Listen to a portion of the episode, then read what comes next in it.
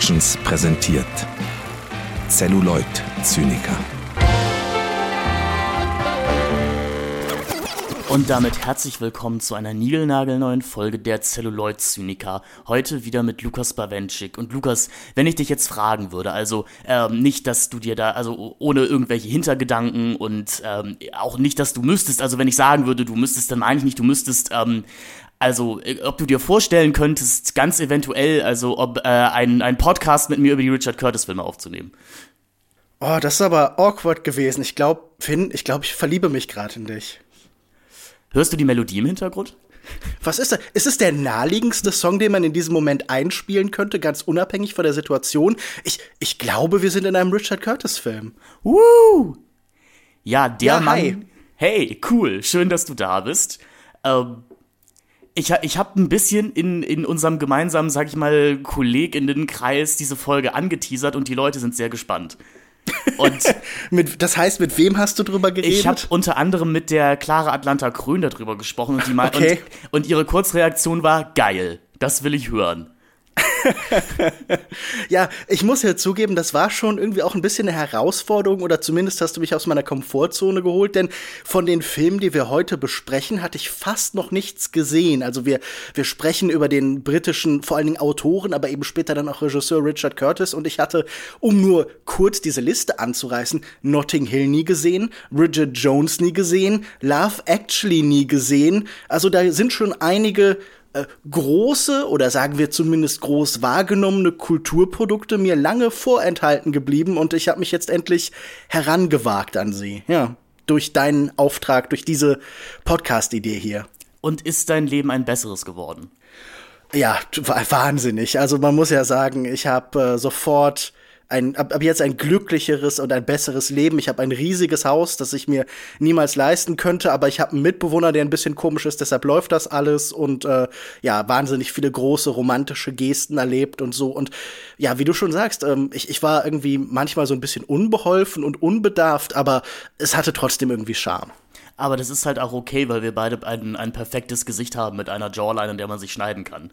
Deswegen, ja, das ab und zu setzen wir eine Brille drüber, um so ein bisschen nerdy zu wirken, aber das macht's eigentlich fast nur noch sexier. Genau, das, das ging in den, in den späten neunzigern, frühen zweitausendern. Und natürlich London. Wir, ähm, wir, wir, sind, wir sind in England, wir, machen, wir fetischisieren London bis ins geht nicht mehr als die coolste Stadt, in der man leben kann. Und gleichzeitig ist London gar nicht so besonders wichtig, oder? Es ist auch irgendwie immer so ein bisschen was so Glattes, Globalisiertes. Also das ist natürlich alles sehr stark so diese cool Britannia neunziger-Ästhetik. Wir sind in der Zeit von Blur und Oasis und den Spice Girls und natürlich von New Labour und Blair. Und England ist wieder jemand, aber England ist vor allen Dingen jemand von einer Weltgemeinschaft und eben, das ist auch wichtig, auf dem gleichen Level wie die Amerikaner. Also diese klassische Special Relationship, die da immer wieder diskutiert wurde seit den fünfzigern. Es gibt ja, glaube ich, diese große Rede von Churchill. Die wird ja auch ganz wichtig ausgespielt. Also ich glaube, diese Orientierung dieser Filme und dieser Bezugspunkt Amerika ist schon auch sehr wichtig. Denn da sitzt ja der andere neue, coole New Labour-Typ, Clinton. Und der scheint mir auch irgendwie ein Bezug zu sein. Das sind schon sehr Filme mhm. aus einer spezifischen Epoche. Ich dachte auch gerade, du spielst auf die, die bewegende Rede von Premierminister Hugh Grant an. Aber, das auch, ähm, natürlich, ja. Ich, das Tolle ist, dass Hugh Grant danach dann halt den Irakkrieg irgendwie mitverantwortet hat, aber das kommt dann nicht mehr vor. Naja, und dass Richard Curtis uns daran erinnert, dass Politik am Ende des Tages immer auf, also immer auf äh, verletzten Männer-Egos basiert.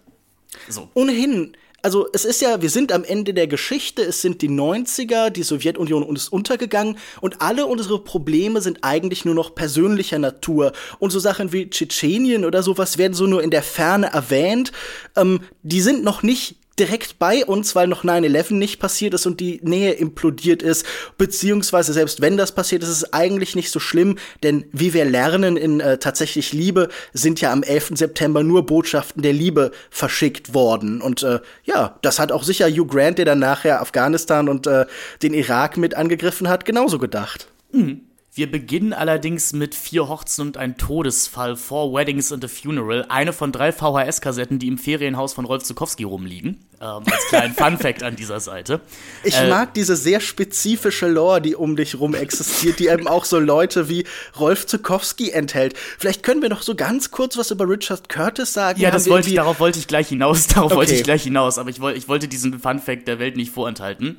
Äh, Richard Curtis ist ein britischer Autor und Regisseur, der vor allem in den späten achtzigern durch Sitcoms mit Rowan Atkinson bekannt geworden ist. Er hat an Mister Bean und wahrscheinlich viel wichtiger an Blackadder mitgeschrieben, die ja, glaube ich, von der B B C als zweitwichtigste britische Sitcom aller Zeiten ähm, prämiert wurde. Ich glaube, Only Fools and Horses ist, äh, ist noch mal wichtiger gewesen. Hm. Und der kam natürlich schon mit einem wahnsinnigen Renommee dann ins Filmbusiness, äh, hat dann aber relativ andere Sachen gemacht, denn gerade Blackadder ist, finde ich, eine sehr spannende Serie. Ich habe auch nicht alles davon gesehen, aber das vereint ja wirklich sehr viele verschiedene Humorlevel ineinander. Das ist fast so ein bisschen wie Saga Abrams äh, Zucker-Filme. Dahingehend, du kannst mit dieser Blackadder-Serie ja. sehr viel Spaß haben, wenn du dich mit Shakespeares Werken und der britischen Historie komplett auskennst. Ja, ich würde sagen, ein ganz wichtiger Bezugspunkt sind dann aber natürlich die Pythons, oder? Ich meine, das ist die dieselbe, dieselbe Oxbridge-Clique. Ich glaube, Curtis war sogar in diesem selben Theaterclub, in dem auch, also Palin war auf jeden Fall in dem und ich glaube auch Terry Gilliam. Ähm, natürlich auch sehr andere Leute wie Ken Loach. Ich frage mich ja wirklich, wie sähe denn so ein Richard Curtis-Film mit einem Audiokommentar von Ken Loach aus? Das wäre sicher spannend, aber ja, man merkt schon, er kommt so aus den höchsten kulturellen Kreisen, die Großbritannien zu bieten hat und steigt dann ja später auch in die allerhöchsten Ränge auf. Also er ist ja nachher auch jemand, der nicht nur Künstler ist, sondern auch Aktivist und Unternehmer, der so Sachen wie Comic Relief mitfinanziert und so. Also es ist schon auch eine sehr einflussreiche Persönlichkeit einfach in Großbritannien heute. Ich würde sagen, also ja, was, was die Persona angeht in Großbritannien, aber was die Filme angeht, hat er, glaube ich, auch eine Art Idee von der romantischen Komödie, der Rom-Com, wenn man dieses Genre überhaupt so betiteln kann, also wenn man überhaupt einen Oberbegriff dafür finden kann, mitgeprägt hat. Und ich denke, auch einer der ersten Namen ist, zu denen man kommen würde, wenn man ja. sagt, nenn mir mal eine Rom-Com aus den zweitausendern. Ich denke, dann sind die meisten bei tatsächlich Notting Hill oder tatsächlich Liebe. Wie gesagt, ich würde sagen, wir haben halt noch so andere Namen wie Gary Marshall, Nora mhm. Ephron. Das sind sicher Leute, die auf einem ähnlichen Level existieren. Davor sicher Howard Hughes, den man hier sicher auch manchmal so drin wiedererkennt. Und dann später eben Figuren wie dann äh, Judd Apatow oder sowas. Aber ich glaube ja, du hast natürlich recht. Er hat ganz entschieden mitgeprägt, was die romantische Komödie in den neunzigern und, und zweitausendern eben ausmacht. Also er arbeitet ja auch mit äh, Julia Roberts zusammen, wahrscheinlich ja. dem wichtigsten Rom-Com, der wahrscheinlich wichtigsten Rom-Com-Darstellerin, oder? Auf jeden Fall, was sie auch tatsächlich in mehreren Interviews und auch in einem Audiokommentar sagen, dass dieser Film Notting Hill, zu dem wir auch noch kommen werden, auf Julia Roberts speziell geschrieben wurde und dass man den Film wohl so auch nicht gedreht hätte, wenn Julia Roberts nicht, nicht, nicht Ja gesagt hätte. Ja, ähm, sie spielt quasi Julia Roberts. Sie spielt sich selber, genau. Das, also das ist ja auch äh, relativ offensichtlich, glaube ich, wenn man nicht so viele Filme gesehen hat. Ist aber ziemlich, also Notting Hill war einer der wenigen Filme, wo ich verstanden habe, was der Appeal von Julia Roberts ist tatsächlich. Hm. Nämlich, obwohl man einen Weltstar spielt, so eine gewisse Natürlichkeit irgendwie in sich zu haben.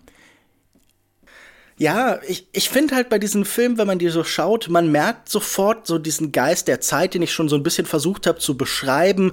Auch so diese, weißt du, so New Labour-Logik, Großbritannien ist jetzt wieder was und äh, im Endeffekt ging es da ja irgendwie viel weniger um irgendwie die Politik konkret, um Entscheidungen, sondern einfach um so ein, so ein Geist, um Mediendemokratie, um eine Möglichkeit zu verkörpern, eine bestimmte Art von Coolness. Also die Briten glaubten damals wahrscheinlich wirklich, äh, dass Hugh Grant irgendwie ihr Premierminister war.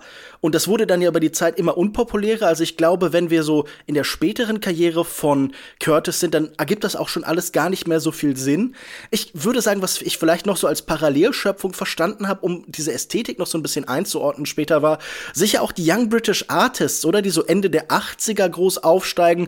Leute, die wir dann können, äh, heute kennen wie Damien Hirst oder Tracy Ehrman oder sowas. Ähm, zu der Zeit auch Sam Taylor Johnson, die ja selber selber äh, Regisseurin geworden ist mit Fifty Shades of Grey, vielleicht eine ganz andere Art von romantischer Komödie, die eher für heute dann stellvertretend ist.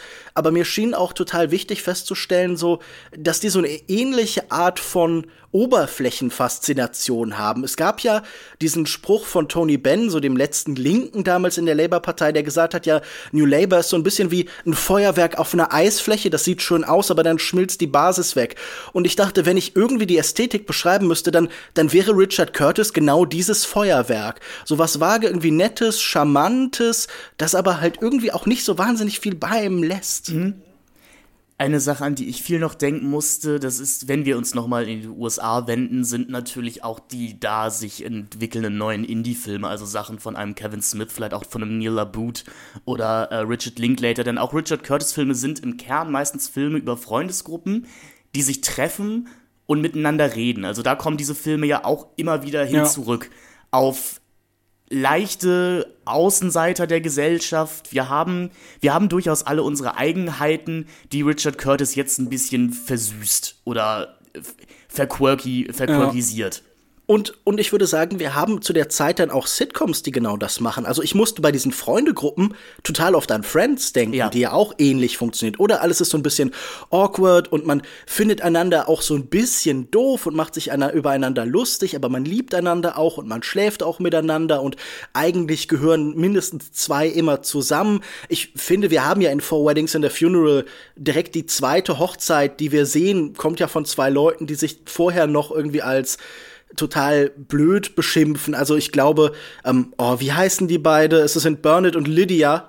Und Lydia sagt ja Bernard irgendwie sogar beim ersten Mal sowas wie, ja, so verzweifelt bin ich auf keinen Fall. Und wenig später ist es dann. Und das ist irgendwie auch so ein bisschen die Dynamik. Der, diese ganzen Filme sind voll von so, für mich immer so ein bisschen auch herablassenden Darstellungen von so dem quirligen Freund irgendwie. Ich glaube, mhm. der Höhepunkt ist sicher der Rhys Ifans Charakter in Notting Hill, der halt irgendwie die ganze Zeit so, so ein bisschen eklig und doof halt irgendwie da durch die Gegend läuft und auch immer stört, aber man mag ihn dann doch irgendwie. Spike heißt der Charakter. Was in der britischen Komödientradition ja eigentlich sehr spannend ist, denn eigentlich, das ist ja, glaube ich, dieses bekannte Zitat von Eric Idle, der mal sagte, also in der britischen Komödie lachen wir eigentlich äh, wirklich mit den Verlierern darüber, dass sie Verlierer sind, wenn man auch über sowas wie Withnail and I denkt. Und ja. Curtis, wahrscheinlich sind die Filme deshalb auch so erfolgreich, er gibt, er gibt uns noch das Gefühl, wir würden mit den Außenseitern lachen, aber eigentlich lachen wir irgendwie auch über die Außenseiter, wie du gerade schon gesagt hast. Wir, wir lachen nicht so viel mit Rhys Ifans, wir lachen über ihn, wenn er halt das erste Mal in Unterhose die Treppe runterkommt. Ja, so man, man gibt sich irgendwie noch so den Charme des Losers, also man sitzt irgendwie in diesem Film rum und das Restaurant, das man aufgemacht hat, geht dann auch zugrunde und man fühlt sich irgendwie so ein bisschen Versager, aber man ist gleichzeitig irgendwie auch an der Börse und es läuft alles gut und man weiß schon über den roten Teppich zu laufen, also es ist schon auch so, ich fand diese Darstellung der Sozietät, des Sozialen irgendwie super spannend, weil da überhaupt keine Hindernisse sind. Also ich glaube, es gibt schon auf der ersten Hochzeit oder auf der zweiten bei ähm, Vier Hochzeiten und ein Todesfall diesen Superreichen, der dann auch äh, Hugh Grant sagt, ja, wir sind irgendwie die siebenreichste Familie. Also man bevölkert immer die gleichen Räume, man trifft sich und man kann auch perfekt untereinander wechseln. Also Armut ist hier irgendwie nie so was Absolutes, sondern alle sind irgendwie Uh, upwardly mobile und so. Und ich finde, das ist besonders bezeichnend, wenn wir am Ende von Love Actually halt so eine Comprehensive School haben, wo wirklich alle hingehen, vom Premierminister bis hin zu halt irgendwie den tendenziell ein bisschen arbeiterklassigeren Figuren, die wir da stehen haben. Also ich habe das Gefühl, das ist schon so diese nivellierte Mittelstandsgesellschaft, von der jemanden wie Schelsky dann in den fünfzigern irgendwie, über die der ehrlich gesagt auch eher, eher fantasiert hat, als dass sie jemals Realität war. Aber es ist schon auch irgendwie so eine seltsame soziale Utopie, in der sehr wenig Abstieg nach unten überhaupt möglich ist. Also man hat davon vor auch nicht so richtig Angst, oder? So, es gibt immer Probleme mit dem Job und das ist alles nicht so toll, aber man findet sofort immer eine Alternative und das ist, glaube ich, auch ein wichtiger Faktor. Also das sind jetzt Filme, die keine allzu großen Probleme aufmachen. Ich glaube, das ist so typisch für Weihnachtsfilme, oder? Man wünscht sich nicht zu viel Drama, sondern man will eher so eine Stimmung und so. Natürlich darf es hier und da auch Hindernisse geben. Es wäre sonst ja auch langweilig, aber man weiß bei diesen Filmen schon, es kann eigentlich gar nicht anders enden als gut. Selbst wenn hier und da mal jemand auf der Strecke bleibt, zum Beispiel, weil er schwul ist oder so. Was ich, ähm, weil du gerade den, den Weihnachtsfilm speziell ansprachst, das ist natürlich in diesem Fall tatsächlich Liebe. Was ich dem Film tatsächlich zugutehalten möchte, ist, dass er gewisse Sachen offen lässt. Also, dass man, glaube ich, vielleicht wie realistisch oder pessimistisch man auf diese mhm. Filme blicken möchte, man, glaube ich, zu unterschiedlichen Schlüssen kommt. Denn ich bin mir bis heute auch nicht sicher, wie die Emma Thompson-Alan Rickman-Storyline in diesem ja, Film ja. eigentlich ausgehen soll. Also, ich habe das Gefühl, das, das, das ist natürlich bewusst offen gelassen. Trennen sie sich, sind sie getrennt am Ende oder haben sie sich wieder zusammengerappelt? Also wir, wir müssen ihm vielleicht, zu, wir müssen Curtis vielleicht zugute halten, er spricht zumindest, also es geht nicht alles gut aus. So. Ich glaube aber, das ist allgemein bezeichnend für jemanden wie Richard Curtis und seine politische Orientierung. Also, ich habe jetzt im Vorfeld ein bisschen zu ihm recherchiert und man findet schon interessante Sachen aus seiner Phase, als er so der coole Aufsteiger war. Mhm. Es gibt ein Vogue-Profil von ihm mit sechsundzwanzig, wo er schon auch irgendwie als sehr cool und so die Zukunft der Comedy beschrieben wird, was sich ja dann auch in gewisser Weise als richtig rausstellt. Aber wenn man heute so guckt, dann hängt er definitiv in so großen Konglomeraten drin. Er ist definitiv so eine Establishment-Figur geworden. Also Live Aid hat er mitbegründet und mitfinanziert, Comic Relief. Also weißt du, so diese großen ähm, liberal-demokratischen Gesten, wo man irgendwie die Welt besser macht, ein bisschen nach Afrika geht, hier ein Star posiert mit ein paar armen Leuten in Lehmhütten und dann ist die Welt besser. Oder halt, er ist auch Mitbegründer von ähm, etwas namens Make Money Matter. Und ähm, da habe ich den Podcast Outrage and Optimism gehört und da habe ich so schnell glühend Hass entwickelt für diese furchtbaren so Corporate Bullshit, weil es geht da ganz viel um so diese typischen Themen, die dann halt irgendwie wohlhabende Leute als äh, hinarbeiten auf eine bessere Welt verstehen, wo es darum geht, ja, man kann auch als Investor eben Firmen total formen und so. Und ich glaube, da ist er dann letztlich angekommen. Also irgendwie mit dem eigenen Geld dann irgendwie die Welt ein bisschen schöner machen, aber halt in so ganz kleinen Schritten. Das ist, glaube ich, so seine politische Überzeugung. Er ist ja mal wieder als Aktivist aufgetreten, ähm, aber er ist natürlich weit davon entfernt, irgendwie die Welt, in der wir leben, in Frage zu stellen, sondern er ist halt, ja, wir müssen hier vielleicht ein, noch was Nettes aufhängen oder mal ein Schleifchen dran machen, damit das mhm. alles ein bisschen netter ansieht. Und vielleicht könnten sich die Armen und die Verrückten auch so ein bisschen besser in die Gruppe integrieren, dann passt das alles schon. Genau, was ich finde, man auf jeden Fall merkt, wenn man Interviews mit ihm hört, dieser self-deprecating Humor, den seine Filme ja. ausmachen, der kommt tatsächlich wohl auch von ihm. Und ich gebe dir recht, das wirkt mit zunehmendem Erfolg, zunehmenden Erfolg unsympathischer. Beziehungsweise es gibt Leute, die das sehr gut können. Ich finde Hugh Grant, da gibt es ja auch, denke ich, ein sehr bekanntes G Q-Interview mit ihm. Dieses Hugh Grant schaut zurück auf seine Karriere. Mhm. Dem nehme ich das irgendwie wieder mehr ab, weil Hugh Grant dann an manchen Stellen doch eine Spur zu ehrlich zu sich selber und auch zu den Filmen ist, in denen er mitgespielt hat. Denn ich glaube, der beste Gag in diesem G Q-Interview ist, dass Hugh Grant halt auch anspricht, dass, er im, dass sie hier im Prinzip drei bis viermal den gleichen Film gedreht hätten. Und ähm, Richard Curtis ihm immer gesagt hätte, nein, denn im ersten Film warst du ein Junggeselle und jetzt bist du ein Buchladenbesitzer. Und ähm, im einen ist er der Böse in äh, Bridget Jones. Also das ja muss man auch mal so, betrachten. Also was ja gar nicht so unclever ist tatsächlich, ja. was, ähm, was eine Besetzung angeht. Aber ich muss auch sagen, also Richard Curtis hat da auch ein gutes Händchen gehabt, denn Hugh Grant ist schon jemand, mit dem man auch gerne Zeit verbringt. Und diese Awkwardness, die ja auch immer so eine Englishness ist. Also das mhm. ist ja auch, glaube ich, so eine Selbstbeschreibung. Also ich meine, hat bestimmt so, glaube ich, verschiedene nationale Kategorien in Großbritannien über die Zeit entwickelt. Also, keine Ahnung, die Stiff Upper Lip. Aber so dieses sozial unzufriedenstellende, diese Steifheit und so, mit der geht er schon irgendwie toll um und es macht auch sehr viel Spaß. Das ist eine Art von Fremdscham an vielen Stellen, die irgendwie nie schwer wiegt oder einen so richtig peinlich berührt. Also es ist nicht wie, weißt du, der amerikanische Gross-Out-Humor, der dann ein paar Jahre später irgendwie oder parallel dazu groß wird oder halt so diese ganz krassen Abstufungen von, von Fremdscham, die wir dann, keine Ahnung, bei einem Alex Ross Perry sehen oder so, mhm. weißt du, wo manchmal das, das Soziale oder jetzt zum Beispiel bei ähm, The Curse oder solchen Sachen, also bei diesen ganzen Nathan Fielder-Projekten, da ist ja Fremdscham schon fast so eine weltumfassende Kategorie, wo man auch denkt, so okay, die Hölle könnte nicht schlimmer sein. Bei ihm lächelt man über diese Momente doch hinweg und man triumphiert, glaube ich, selbst aus der Awkwardness heraus noch irgendwie. Das finde ich ehrlich gesagt auch nicht unsympathisch, weil ich habe das Gefühl, wir haben auch einen ganzen Katalog von Künstlern, die sich in dieser sozialen Awkwardness, in dem schwierigen Miteinander zwischen den Menschen auch so auf ganz eklige Weise suhlen. Also ich denke an so einen Charlie Kaufman, der ja wirklich daraus so eine Karriere gemacht hat, und da finde ich das Gefühl von, ich kann damit irgendwie umgehen. Ich finde, diese Figuren bei Curtis sind schon einfach souveräner als manches, was wir im Gegenwartskino haben. Es sind häufig nettere Woody Allen-Figuren, habe ich das Gefühl, ja. was, was Hugh Grant hier spielt. Ich finde ganz spannend, was Fjords und ein Todesfall angeht, dass Curtis Hugh Grant eigentlich nicht als Hauptrolle haben wollte. Ähm, weil die Idee wohl eigentlich war, jemanden zu besetzen, bei dem das Publikum glaubt, dass er das Mädchen am Ende nicht bekommen würde. Also mhm. Grant beschreibt das selber auch, dass Curtis halt jemanden im Kopf hatte, der mehr ihm, also, also Curtis ähneln würde. Und jemanden, ja. der die Brille auch wirklich tragen muss und sie nicht als, als ähm, Fashion-Accessoire dabei hat.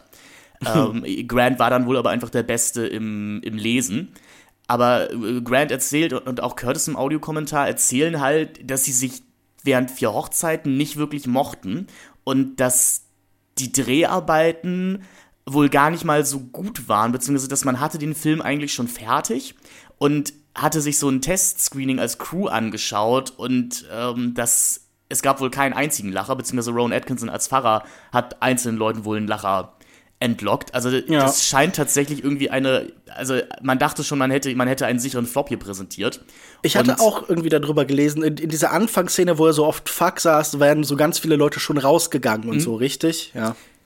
Und äh, das ist, ist auch in der Pastewka-Serie eine Szene, in der, also in der, in der Bastian Pastewka oder die Persona Bastian Pastewka, die er steht, seine, seinen Hass auf diese Richard Curtis-Filme rausbringt, gerade speziell auf die Anfangsszene von vierzehn und ein Todesfall.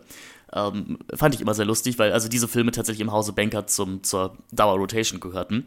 Äh, aber wenn man das weiß, finde ich, dann, dann ergibt, äh, dann hat dieser Film Fjords an einem Todesfall fast noch irgendwie ein anderes Bild dahinter, weil man sich dann denkt, ja stimmt, das ist schon eher so geschrieben, als ob die Charles-Figur, also die Figur, die Hugh Grant spielt, Charles, als ob die gar nicht so cool wäre, wie sie durch Hugh Grant jetzt einfach wird. Ja, ich weiß nicht. Ich finde schon, man kann sich das gar nicht mehr anders vorstellen, und ich finde schon, dass diese Figuren auch so eine klare innere Coolness haben. Also die können ja wirklich perfekt wandeln zwischen den Referenzrahmen, also sie können ganz nah an der aktuellen Popkultur drin sein, aber da ist auch gleichzeitig immer so ein großer Bildungsbürgertum-Hintergrund. Also ich denke auch immer bei diesen Filmen so an, an Austen und sowas, oder ich meine, hier wird ja sogar W H Auden dann später verlesen, also diese große poetisch-romantische Tradition. Also man kann sich Hugh Grant, finde ich, auch immer perfekt als so ein, keine Ahnung, als würde er irgendwo auf so einem Feld stehen und Percy Shelley-Gedichte vortragen, als wäre er irgendwie so ein, so ein Romantiker oder sowas. Also, ich meine, so ich, hat er seine ich, Karriere auch begonnen.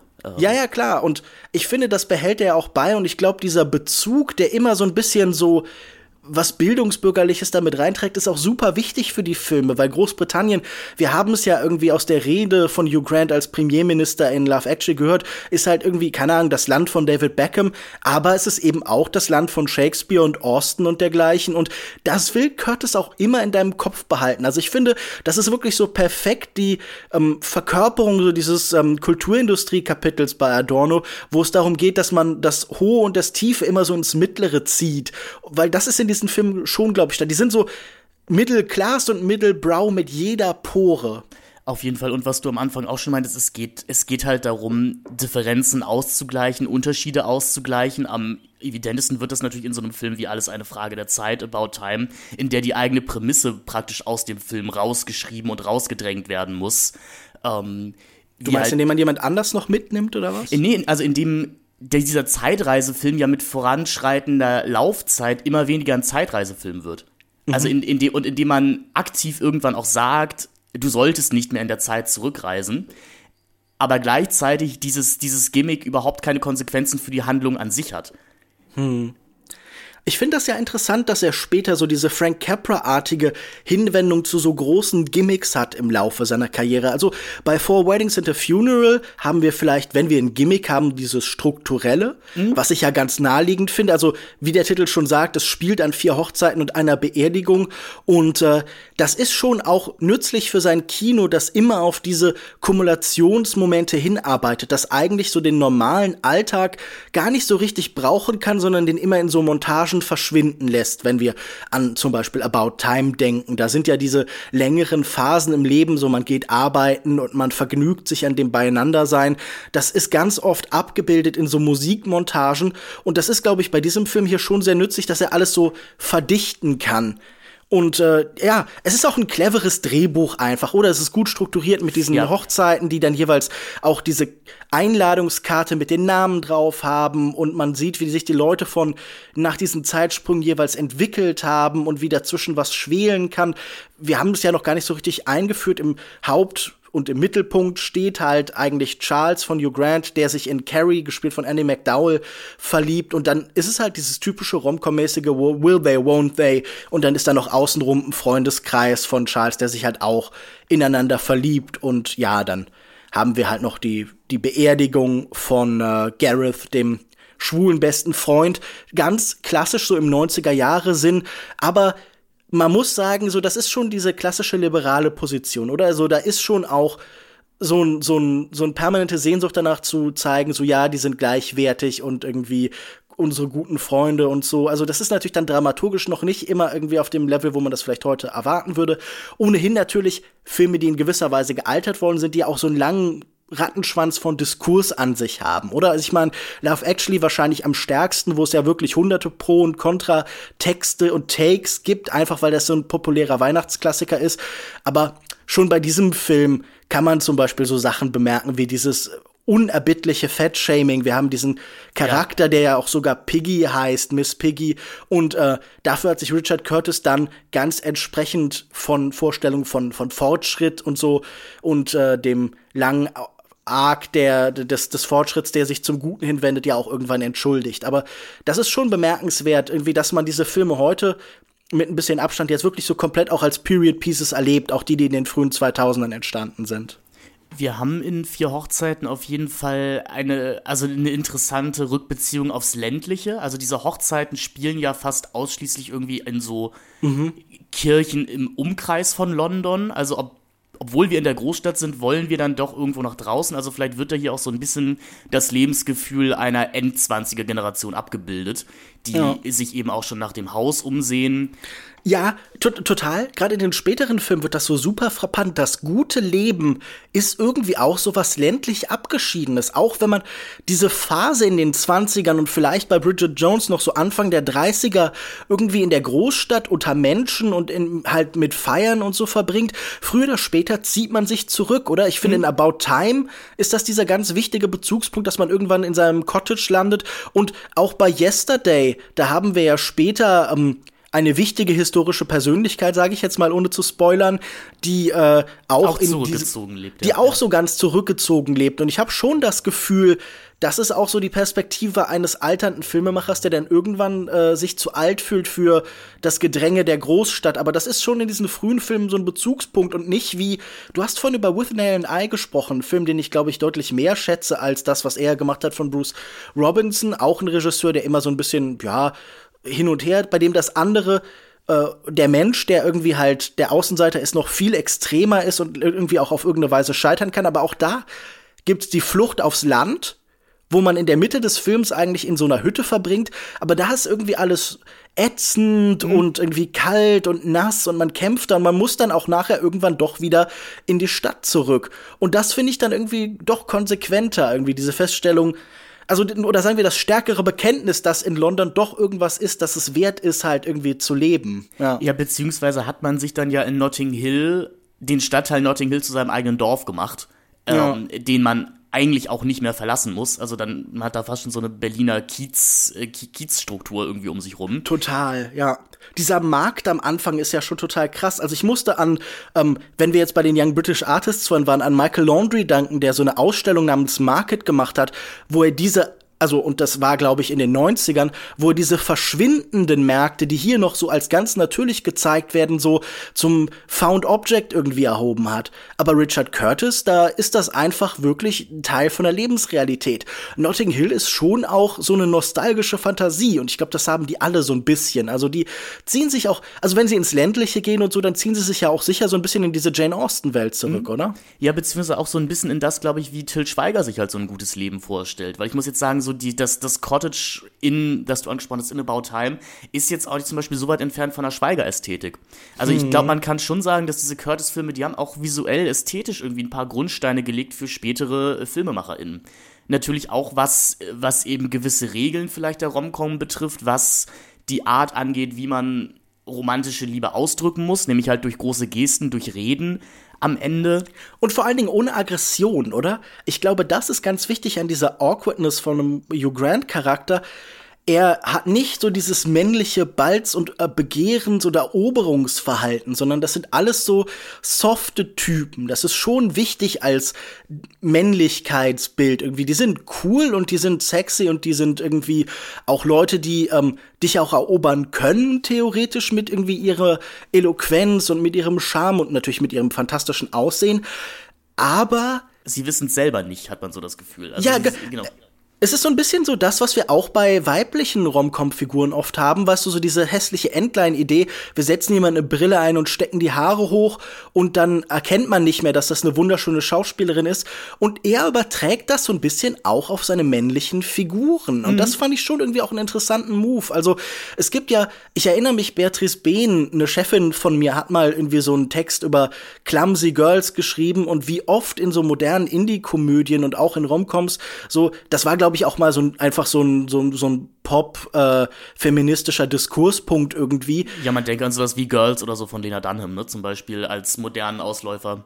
Oder Obvious Child oder wie die, wie die alle hießen, genau. Ja, dass die immer auch so clumsy waren und dass so dieses Ungeschicktsein, so diese diese strahlende Schönheit so ein bisschen relativiert und sie so approachable macht. Also ich finde, das ist schon auch wichtig, dass er so zum Boy Next Door gemacht wird, mhm. Hugh Grant. Genau wie, also Und, und das ist schon vielleicht, wenn Notting Hill, kein subversiver Film, aber wenn der irgendwie so eine, sagen wir so, eine thematisch interessante Dimension hat, dann dieses Bemühen, das so umzukehren halt.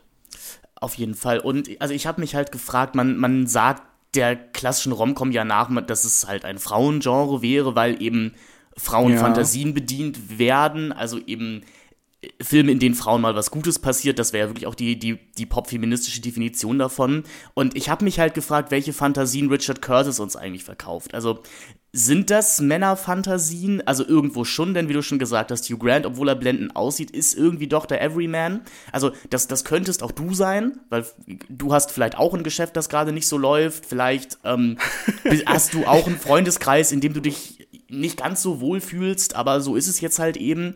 Ähm, Aber die Frauen wollen dich dann am Ende eben doch, weil du, der, weil du doch der gute Kerl bist. Ja. Und so richtig bemühen musst du dich ja auch nicht. So, die, die kommen schon zu dir. Die Kritikerin Kirsten Tambling hat über Hugh Grant geschrieben, he's an everyman for the affluent. Und da dachte ich auch so, ja, das passt schon. Also er hat gleichzeitig so was ähm, Schablonartiges, wie du schon beschreibst. Man kann sich in ihn hineinfühlen. Aber ich finde, er steht so für den Aufstieg, er steht für die Selbstbehauptung, er ist kein Loser. Das ist schon ein ganz wichtiger Punkt. Selbst wenn der in irgendwie diesem Laden rumhängt in Notting Hill und da halt irgendwie ähm, den Typen aus Black Books, also man hat ja auch in Großbritannien immer sofort diese Welt an diese ganzen kleinen mhm. Shows und so. Es, es gibt äh, ja auch nur zehn Schauspieler in, ja. in, in, in Großbritannien. ich, ich dachte so, warum läuft jetzt nicht noch irgendwo, keine Ahnung, Bill Bailey im Hintergrund oder Nick Frost oder sowas? Ja, eigentlich auch merkwürdig hier. Äh, aber vielleicht dann im nächsten Film. Aber ja, man hat schon das Gefühl, wenn sie irgendwo sind, wo sie unglücklich sind, dann warten sie auch nur auf die nächste Chance, oder? Dann ist das irgendwie so eine Übergangsphase. Denn auch der ähm, Typ, der den kleinen Travel Book Store in Notting Hill irgendwie leitet, landet ja dann schließlich auf den roten Teppichen der Welt, und am Anfang blendet das Blitzlicht vielleicht noch ein bisschen, aber man gewöhnt sich schnell daran und dann kann man da drin baden, als wäre man halt für immer in den Urlaub geflogen. Mhm. Ich finde noch relativ spannend, wenn, wenn wir uns so die Entwicklung von Sex in diesen Filmen angucken, dass man in Vier Hochzeiten und ein Todesfall tatsächlich ja noch Sex um des Sexwillens hat. Also ja, hier haben Menschen noch Sex miteinander, weil das Spaß macht oder weil sie sich einfach anziehen finden. Und schon mhm. in Notting Hill geht das ja los, dass man erst miteinander schlafen kann, wenn man sich wirklich sicher ist, dass das auch die zukünftige ist. Denn hm. es, es vergehen ja wirklich, also vierzehn Todesfall ist relativ eng getaktet, würde ich sagen. Wir verbringen immer so bummelig zwanzig, fünfundzwanzig Minuten auf einer Hochzeit oder auf, auf einem Event. Und ja, es dauert eben eine knappe halbe Stunde, bis äh, Charles und Carrie das erste Mal zusammen im Bett landen. Sie macht dann noch ein ganz lustigen Witz darüber, dass sie jetzt miteinander geschlafen hätten, also ob sie jetzt heiraten wollen würden. Also wir nehmen hier vielleicht die, die Moralvorstellung einer klassischen Rom-Com ein bisschen, ein bisschen aufs Korn oder so eine bürgerliche Moralvorstellung aufs Korn. Aber schon in Notting Hill kann der Sex ja erst siebzig, achtzig Minuten into the Film stattfinden, wenn wir uns wirklich, wirklich sicher sind, dass Julia Roberts und Hugh Grant die beiden Leute fürs Leben sind. Ja. Und, und selbst bei Charles sollten wir vielleicht nochmal betonen, ist das ja auch das Risiko, das vielleicht am höchsten über ihm schwebt. Ähm, man wird ja äh, ihn auch dafür angehen, dass er ein Serial Monogamist mhm. ist. Und das ist das Schicksal, das man vermeiden muss. Also wie in den Shakespeare-Komödien muss man im Endeffekt eigentlich im Idealfall alle Figuren in Paarkonstellationen zusammenbringen. Und wenn man Überschüssige hat, wie in, keine Ahnung, Four Weddings oder so, dann holt man im schlimmsten Fall noch irgendwie so einen Beefeater, den man irgendwo getroffen hat, dazu. Und der wird dann mhm. irgendwie verheiratet. Aber ähm, alleine bleibt auf Dauer schon keiner. Ja, ich fand's nur dann nochmal, wenn wir jetzt nochmal tatsächlich Liebe mit ins, ins Spektrum nehmen, weil da ist, also Figuren, die einfach nur Sex haben wollen, wie die Heike Makatsch-Figur, die werden vom Film ja auch explizit als böse tituliert, mhm. beziehungsweise der Pornodreh oder was auch immer das da ist, beziehungsweise ich glaube, es sind nur Stand-ins für, für richtige Schauspieler. Genau, sie sind so für die Beleuchtung da. Genau, auch das hat ja eher was Komisches, was Absurdes dabei. Ja. Also, und selbst das endet natürlich in der Liebe, Liebe genau, fürs Leben, ja. Genau, also Ich, es, es sind dann doch am, es ist, die Filme werden immer klassischer, moralinsaurer, bürgerlicher, so je, je länger sie gehen. Und bei About Time, da gibt es ja, also da gibt es ja überhaupt gar keine Diskussion mehr, dass man mit, mit einer Person schlafen sollte, die nicht die Frau fürs Leben wird. Das, das, das ist ja auch das einzige Ziel, was die Domhnall Gleeson-Figur in diesem Film hat, nämlich tatsächlich eine Frau fürs Leben zu finden. Ja, also was, was ich halt, was da, ich halt das spannend ist sowieso finde. Spannend, oder? Bei About Time, du hattest mhm. das vorhin schon so ein bisschen angedeutet. Wie alle Fragen, alles Thematische so beiseite gewischt wird. Auch, also Bill Nighy hier als Vaterfigur, wir springen so ein bisschen arg hin. About Time ist ein Film, wo ähm, einer Figur namens Tim, Tim Lake aus Cornwall an seinem einundzwanzigsten Geburtstag von seinem Vater äh, offenbart wird, dass alle Männer in der Familie rückwärts durch die Zeit reisen können. Das ist ja nun eine Offenbarung, die weitreichende Implikationen haben würde. Aber schon in der Szene, in der er das erfährt, wischt Bill Nighy mit großer, also mit seinem typischen britischen Humor und dieser irgendwie einnehmenden Freundlichkeit alle Fragen dazu, politische Sachen zu verändern, großes Geld zu verdienen, Gesellschaft zu gestalten, beiseite, mit so einer kleinen Geste. Er sagt auch sowas wie, okay, ich habe noch nie einen glücklichen, reichen Menschen mhm. getroffen und dann ist das Thema auch vom Tisch. Das ist halt eben diese Richard Curtis-Blase, oder? Man ist so reich, dass das gar nicht mehr die Frage eigentlich ist, sondern es geht im Kern nur noch um Liebe. Also ich finde, den About Time zu nennen, ist völlig albern, weil es überhaupt nicht um Zeit geht, sondern es geht halt um, um Liebe und wie du beschreibst, um die Idealgestaltung von bürgerlichem Zusammensein und vor allen Dingen um so eine Genügsamkeit. Also mhm. diese Feststellung, man kann die Welt nicht wirklich drastisch verändern, man kann keine politischen Umbrüche fordern, man sollte bis zum Ende seines Lebens New Labour wählen und wehe, da kommt dann irgendwie, keine Ahnung, so eine Gegenfigur in der Labour-Partei oder so, das ist ja, also ich habe das jetzt nicht äh, geguckt, wie er zu Corbyn und da irgendwie Momentum und sowas allem steht, aber ich könnte mir vorstellen, dass Curtis da eher skeptisch ist. Auf jeden Fall habe ich schon das Gefühl, auch schon in diesen frühen Filmen ist so ein Gefühl von Genügsamkeit, so man muss irgendwann das finden, was einen glücklich macht und das macht einen dann auch glücklich. Also ich glaube, für das in der Luft hängen, für das Meandern, für diese kollektive Unsicherheit, die viele Generationen danach so ein bisschen äh, umarmt hat und irgendwie, mit der sich ja auch heute noch viele beschäftigen, oder? Also ich glaube, so diese Frage so Platz im Leben ist ja für ganze Generationen, für Millennials und sicher auch für Gen Z irgendwie so ein bisschen schwerer zu beantworten als für manche Generationen davor, die noch klarere Pfade vorgegeben haben. Also das nimmt er überhaupt nicht zur Kenntnis. Da findet wirklich jeder seinen Platz in der Welt. Das gute Leben ist in den Filmen von Richard Curtis gar nicht so schwer zu erreichen. Nee, du brauchst halt, du brauchst eine Frau, ein Haus und ist auch nicht schlecht, wenn du ein paar Bücher gelesen hast in deinem Leben. Ja. Beziehungsweise hat, ist, jeder Film bietet ja auch Lösungen an, was man jetzt tun kann, wenn es gerade nicht so gut ist. Also in Notting Hill gibt's dann halt mal den doppelten Cappuccino statt dem Orangensaft, den man sich jeden Tag holt. Also dann, hm. dann, dann, dann schlägt man mal über die Stränge, was auch ein geflügeltes Wort bei uns äh, im, im, im Elternhaus geworden ist. Ähm, wir haben die Filme nämlich damals natürlich auf Deutsch geschaut. Und bei, bei Tatsächlich Liebe braucht man dann halt äh, Kate und Leonardo. Also muss dann halt Titanic schauen, hm. wenn es einem gerade mal nicht so gut geht. Oder man hört einen Song im Radio, der dann auch alles wieder wegwischt. Oder man hört Joni Mitchell und... Hm? Also, was eine ich, sehr starke Szene ist. Das ist wahrscheinlich. Finde ich tatsächlich ist. auch. Also, also so despektierlich ich ja manchmal klinge, ich finde Richard Curtis schon auch einen Künstler, der mich immer wieder erreicht, der eine große Fähigkeit natürlich halt auch, seine Filme zu strukturieren und Dialoge zu schreiben und auch irgendwie so eine gewisse emotionale Tiefe zumindest zu suggerieren, wie mhm. in dieser Joni Mitchell-Szene in Love Actually. Ich frage mich, wie schwer das hier zu verstehen ist als Zuhörer, wenn man nicht all diese Filme gesehen hat in letzter Zeit. Also vielleicht müssen wir ein bisschen mehr einführen und so. Ach, ich, ich gehe ein bisschen davon aus, wir, wir sind ja, beziehungsweise wir nehmen das hier post-Weihnachten auf, wir nehmen das in der zwischen den Jahren Zeit auf. Haben gerade alle nochmal geguckt. Alle nochmal geschaut. Und ich, ich gehe ein bisschen davon aus, dass die Filme, glaube ich, relativ bekannt sind. Ähm, ja. Weil das sind, also das finde ich nämlich wirklich spannend, es sind ja Filme, die sich durch die Generationen durchtragen. Also hm. auch eine, eine wirklich primäre Gen Z, die jetzt in, in meinen Uni-Vorlesungen sitzt, kennt halt diese Filme. Also Vier Hochzeiten und Todesfall kennen sie vielleicht nicht mehr, aber sie kennen alle Notting Hill, Bridget Jones und, Vier Hoch- äh, und äh, Tatsächlich Liebe. Also mhm. das, das scheinen auch wirklich Filme zu sein, die Eltern explizit an ihre Kinder weiterreichen und mhm. sagen, schau mal.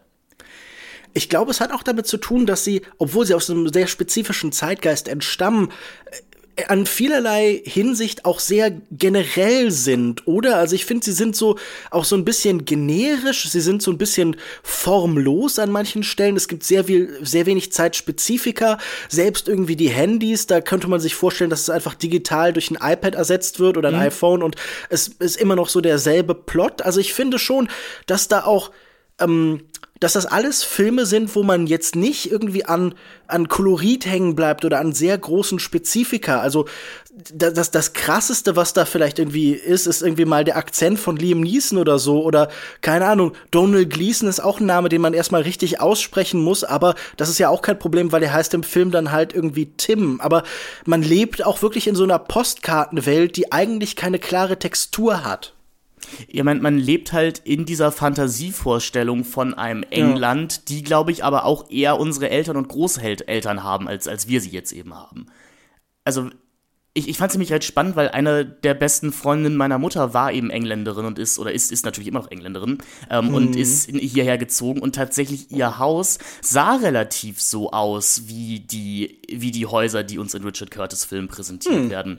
Also es ist halt dieses, dieses geordnete Chaos, was man hat, überall fliegen, überall stehen noch Tassen, also Teetassen auf dem Tisch oder eine, eine, nicht, eine nicht abgespülte Schüssel, überall liegen Bücher rum, aber trotzdem ist das Haus natürlich wahnsinnig lichtdurchlässig.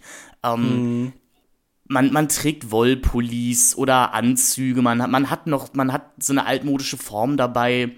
Also ist es halt wirklich, als wärst du in so einen englischen Stilmöbelladen gegangen und ja. das hätte, daraus hättest du einen Film gemacht. Und da ist dann natürlich die Frage, wie, also steckt da eine Wahrheit drin oder hat sich eine gewisse Ästhetik aus diesem Film auch heraus, erst herausgebildet? Also haben, haben diese Filme vielleicht eine gewisse britische Identität auch mitgeschaffen?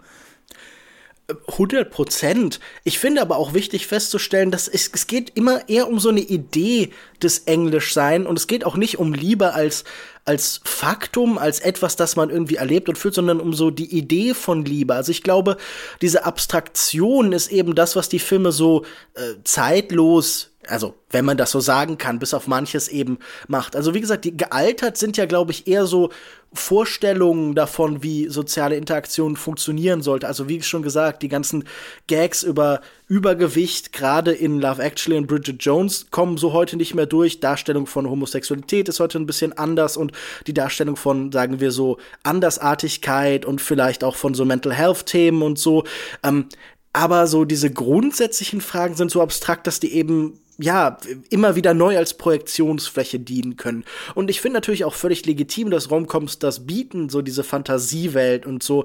Und ich finde ja auch also das, was ich vorhin auch so ein bisschen so halbherzig gemacht habe, sozusagen so, ja, okay, bei Ken Loach sieht Großbritannien aber nochmal anders aus, das fände ich jetzt eine etwas faule Kritik an diese Filme. Und auch zum Beispiel diese jahrzehntelange Kritik an Love Actually, ja gut, so funktionieren Beziehungen, aber nicht wirklich, du kannst nicht mit den äh, Texttafeln an der Tür von jemandem auftauchen und dann irgendwie sie den besten Freund wegnehmen, mhm. zumal ähm, Keira Knightley ja irgendwie siebzehn ist, während sie den Film drehen, das ist vielleicht auch so ein bisschen irritierend aus heutiger Sicht. Ähm, aber ich, ich glaube, ich würde mir dann in diesen Filmen trotzdem manchmal irgendwie ernsthaftere Hindernisse wünschen, weil, weißt du, ich glaube, die Rom-Com unterscheidet sich ja von dieser Tradition der Screwball-Komödie, also schon sehr in Amerika. Das war auf, glaube ich, ähnliche Weise, ähm, wird das Thema Männer und Frauen so in den Mittelpunkt gestellt, aber bei der Screwball, Screwball-Komödie aus den dreißigern und vierzigern und auch bei den Richard Curtis-Vorbildern, wie halt irgendwie Howard Hawks oder Frank Capra oder sowas, die ja sicher für ihn wichtige Bezugspunkte sind, wenn es nicht nur um diese britische Tradition geht, ähm, da stand irgendwie schon mehr auf dem Spiel, oder? Also mhm. ich könnte mir halt nie vorstellen, dass Richard Curtis so einen Preston Sturges-Film macht oder so, oder dass halt so, das, was man untereinander so im, im Wortgefecht so austauscht. Man hat ja immer wieder diese Wortgefechtssituation so im Freundeskreis und man kabbelt sich so ein bisschen. Aber das hat für mich so eine viel größere Schärfe und Härte bei diesen alten Screwball-Komödien.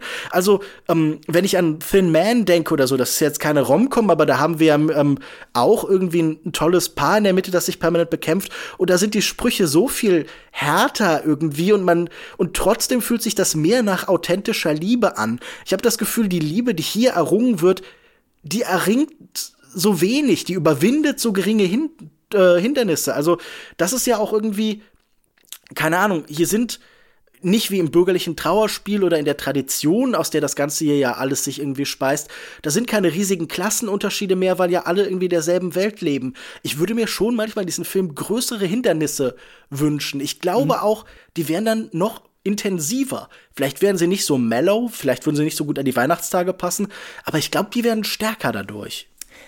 Ich meine, es ist natürlich ein Teil der Fantasie, die hier auch verkauft wird, eben, dass alles in einem Raum stattfindet. Also, dass du mhm. als Vorzimmerdame den, den, den Premierminister bekommen kannst. Und der ist natürlich nicht bedrohlich, weil es eben Hugh Grant ist.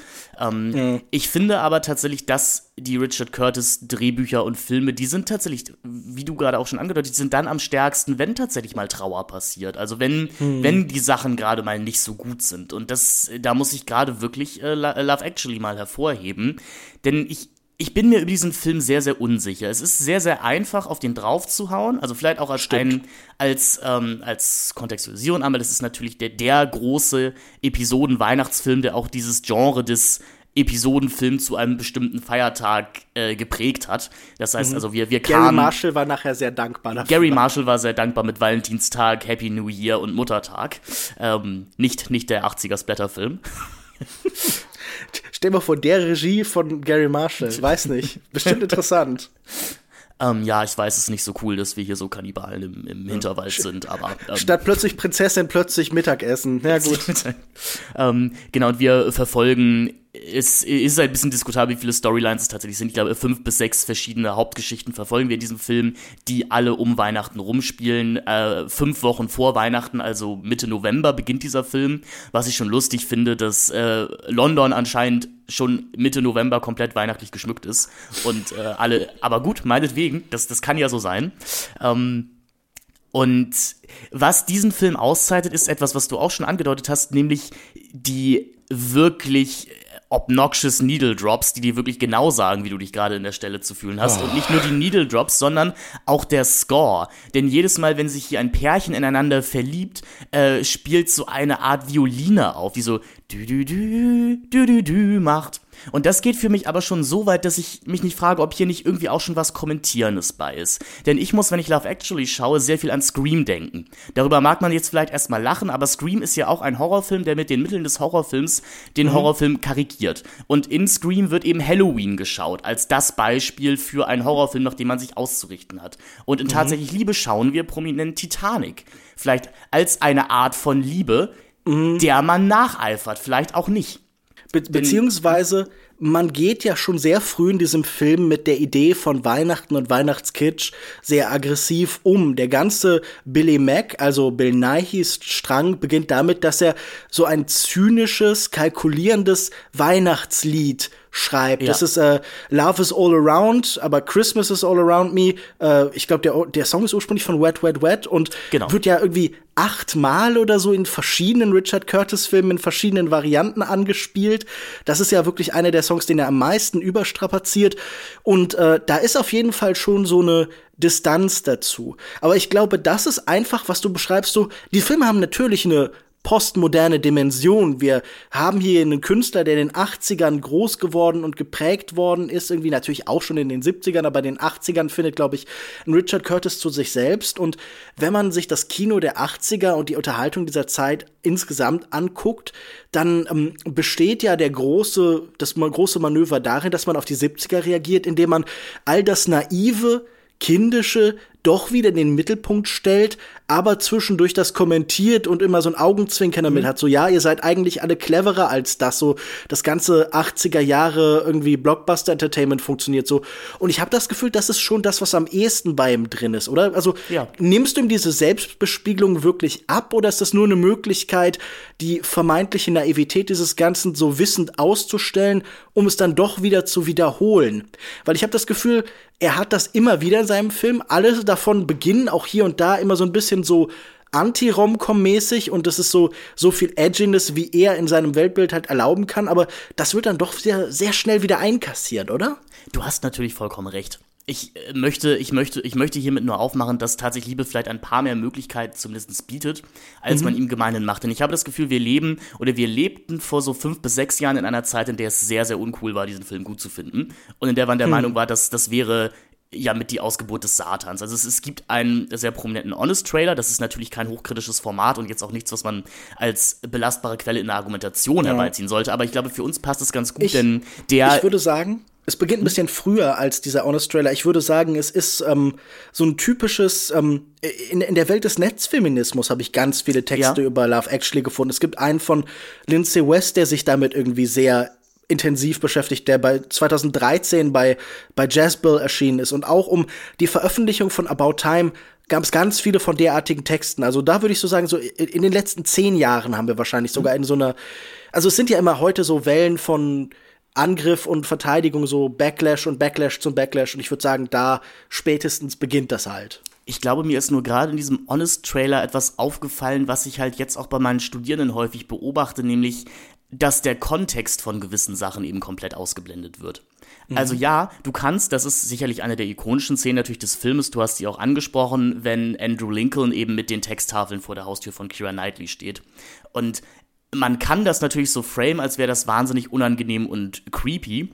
Ich mhm. finde aber der Film, und beziehungsweise der Trailer, der Honest-Trailer geht noch etwas früher, er geht eben auf die Szene, in der rauskommt, dass das Hochzeitsvideo, was Andrew Lincoln gedreht hat, eben nur Keira Knightley zeigt, denn ähm, er ja. ist heimlich in sie verliebt.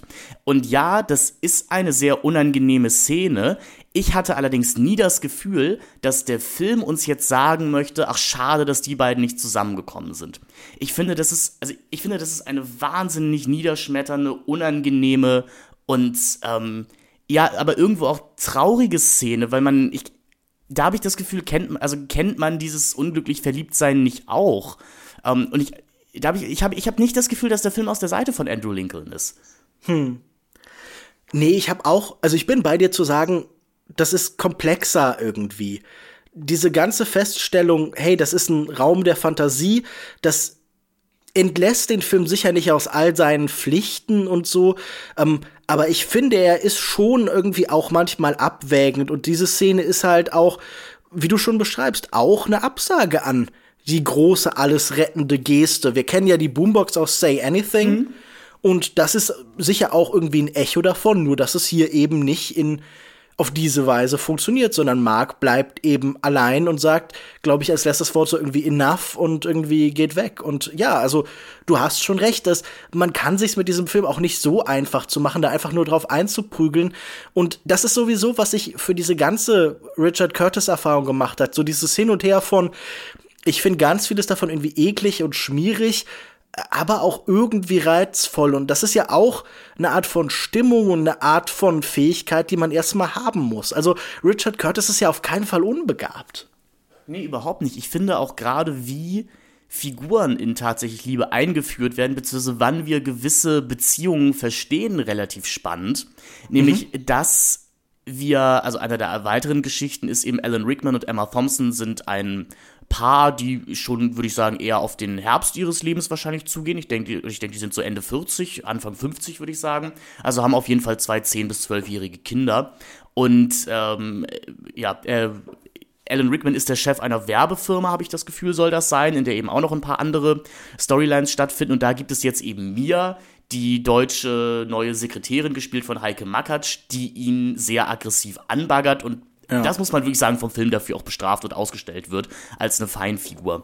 Aber die Tatsache, dass wir so vierzig, fünfzig Minuten diesen Film schauen können und gar nicht wissen, dass Alan Rickman überhaupt verheiratet ist mit Emma Thompson, finde ich dann auch wieder relativ spannend, weil das kommt wie so eine Art Schockmoment, wenn man merkt, oh, Oh, ach, darum geht es eigentlich. Das erinnert mich fast ein bisschen, das ist natürlich historisch entrückt, das erinnert mich ein bisschen daran, wenn man den Piloten von Mad Men schaut und auch in der Hälfte dieses Pilot, der Pilotepisode merkt, ach, Don Draper ist verheiratet, nachdem mhm. er gerade von seiner Affäre zurückkommt. Also das, ja. das ist schon nicht unclever konstruiert alles. Und wie wir uns bei manchen Figuren auch am Anfang im Unklaren sind, wie die eigentlich zueinander stehen. Also das löst der Film dann auch nicht so ganz auf. Ich habe bis heute keine große Ahnung, wie Emma Thompson und Liam Neeson zum Beispiel wirklich zusammenhängen. Die scheinen einfach sehr, sehr gut befreundet zu sein. Aber wie du schon gesagt hast, da ist natürlich auch... Warte, ich guck kurz auf der Wikipedia-Seite nach, wo natürlich auch ein Flowchart, äh, so ein Relationship-Chart zu sehen ist. Also um welche Charaktere geht's gerade? Es geht um Harry, das ist Alan Rickman? Nee, oder? Nee, es, es um, geht um äh, Liam Neeson und Emma Thompson. Liam Neeson, lass mich hier kurz... Erzähl noch kurz weiter, ich suche gerade hier auf der Grafik. Also das, äh, das, das äh, zahlt natürlich auch wieder ein auf das, was, was du am Anfang auch schon rausgestellt hattest, nämlich, dass, dass London hier auch wieder ein Dorf ist, also dass man, man trifft sich auf den gleichen Hochzeiten und Beerdigungen, ja. Man trifft sich in der gleichen Schule. Wir arbeiten eigentlich alle in der gleichen Firma und am Ende treffen wir uns eben in Heathrow, weil alle unsere Männer gerade aus dem Urlaub wiederkommen. Ähm, mhm. Das macht das Ganze natürlich, das, das verwischt natürlich die Grenzen auch hier und da ein bisschen, dass man gar nicht mehr wirklich weiß, wie hängen die Leute eigentlich miteinander zusammen. Es ist nur wichtig, dass sie zusammenhängen. Ja. Aber hast du es hast du's herausgefunden? Nee, hier steht einfach Other auf der Grafik und die sind blau verbunden. Das hilft mir überhaupt nicht weiter. Es gibt keine ja. so wahnsinnig klare Verbindung. Aber ich muss auch sagen, dieser, dieses Flughafen-Gate-Ding ist ja auch mega kitschig. Oder ich finde den Einstieg und den Ausstieg hier echt eine mittelschwere Katastrophe. Der Flughafen als Begegnungsort ist natürlich so ein totaler Staple der Rom-Com-Welt. Man hetzt am Ende ja immer hinters Gate. Das haben wir hier in diesem komischen Liam Neeson Kinderplot, wo ich auch so bin, so okay, es ist einfach sehr merkwürdig, mit so jungen Kindern irgendwie so einen großen Rom-Com-Plot irgendwie nachzuerzählen. Ähm, aber hast aber du das Gefühl, dass der Film das wirklich ernst meint? Ja, weiß also ich, ich nicht. Weil ich finde gerade, Liam Neeson lenkt das doch auch immer ein und sagt zu seinem Sohn, findest du nicht, dass du ein bisschen jung bist? Ja. Und also ich würde dem Film eher zugute halten. Also wenn man mit neun oder zehn vielleicht das erste Mal verliebt ist, dann will man ja, also dann, dann will man ja auch gar keinen Realismus, also dann, dann will man ja auch gar keinen Blick für das Realistische haben. Man weiß natürlich auch noch gar nicht, was Liebe überhaupt ja. ist und wie Beziehungen funktionieren. Ich finde das relativ glaubhaft, was der kleine Junge da macht. Worüber sich das okay. Internet natürlich echauffiert, ist, dass seine Freundin Joanna, die, glaube ich, dann eine Stimme bei, bei ähm, äh, Adventure Time war, Okay. dass sie die, die, den gleichen Vornamen wie, wie Liam Neesons verstorbene Frau hätte und dass das wahnsinnig creepy wäre. Wo ich okay. mir denke, ja, jetzt wirklich? Also, selbst das wird vom Film ja angesprochen, dass äh, Liam Neeson sowas sagt wie, und es stört dich nicht, dass sie auch Joanna heißt. Und ähm, hm. Sam, der Sohn, sagt nur sowas wie, nein, eigentlich nicht. Also, ähm, ich, ich weiß, ich sollte noch trauern, so, aber ich, ich empfinde eben auch Liebe. Also, das ist eben auch der Punkt, wie ich sage, so einfach könnt ihr euch das mit dem Film jetzt nicht machen. Ich, ich würde halt sagen, der Film schafft es schon ganz gut, überall so plausible Deni- Deniability zu haben, oder? Also, es ist mhm. schon auch irgendwie alles ein bisschen komisch, das so erzählen und zweimal ja. zu sagen, ja. hm, das ist komisch, das macht jetzt nicht ungeschehen. Also, ich finde, ich hänge bei diesem Film oft in so einem merkwürdigen Zwischenraum, in so einem Limbo und denke, okay, ich könnte es gleichzeitig in die eine wie in die andere Richtung deuten, und ähm, es hängt auch so ein bisschen von Sympathie ab, inwieweit ich da halt irgendwie in die eine sicherlich, oder in die sicherlich. andere Richtung gehe halt. Ich fand's jetzt nicht wahnsinnig schlimm, aber wie du schon beschreibst, ist schon ein bisschen komisch, und ich meine, natürlich hat man bei diesem Film mittlerweile auch diesen ganz starken Bezug dann natürlich zur Realität, weil neben Neesons Ehefrau tatsächlich, was, sechs Jahre später oder so gestorben ist, und irgendwie, das kann ich jetzt nicht ausblenden, wenn ich diesen Film schaue, also wie sehr, wie, er ist ja auch sehr offen damit umgegangen und hat oft in Interviews über diesen Verlust halt gesprochen und so, und es demarkiert bei ihm ja auch eine plötzlich sehr andere Phase in seiner Karriere, also ich weiß gar nicht, wann er so zum zum Actionfeld geworden ist. Ich so glaube zweitausendneun Jahr, rum. zweitausendneun genau, so, so ungefähr so um die Zeit eigentlich. Also ähm, so diese, diese Rächer und diese neue Art von männliche Helden-Verteidigerfigur, wie sie eben halt in äh, ähm, t- äh, siebenundzwanzig Hours, zweiundsiebzig Hours, neunundsechzig, neunundsechzig, neunundsechzig Hours, also Taken halt irgendwie annimmt.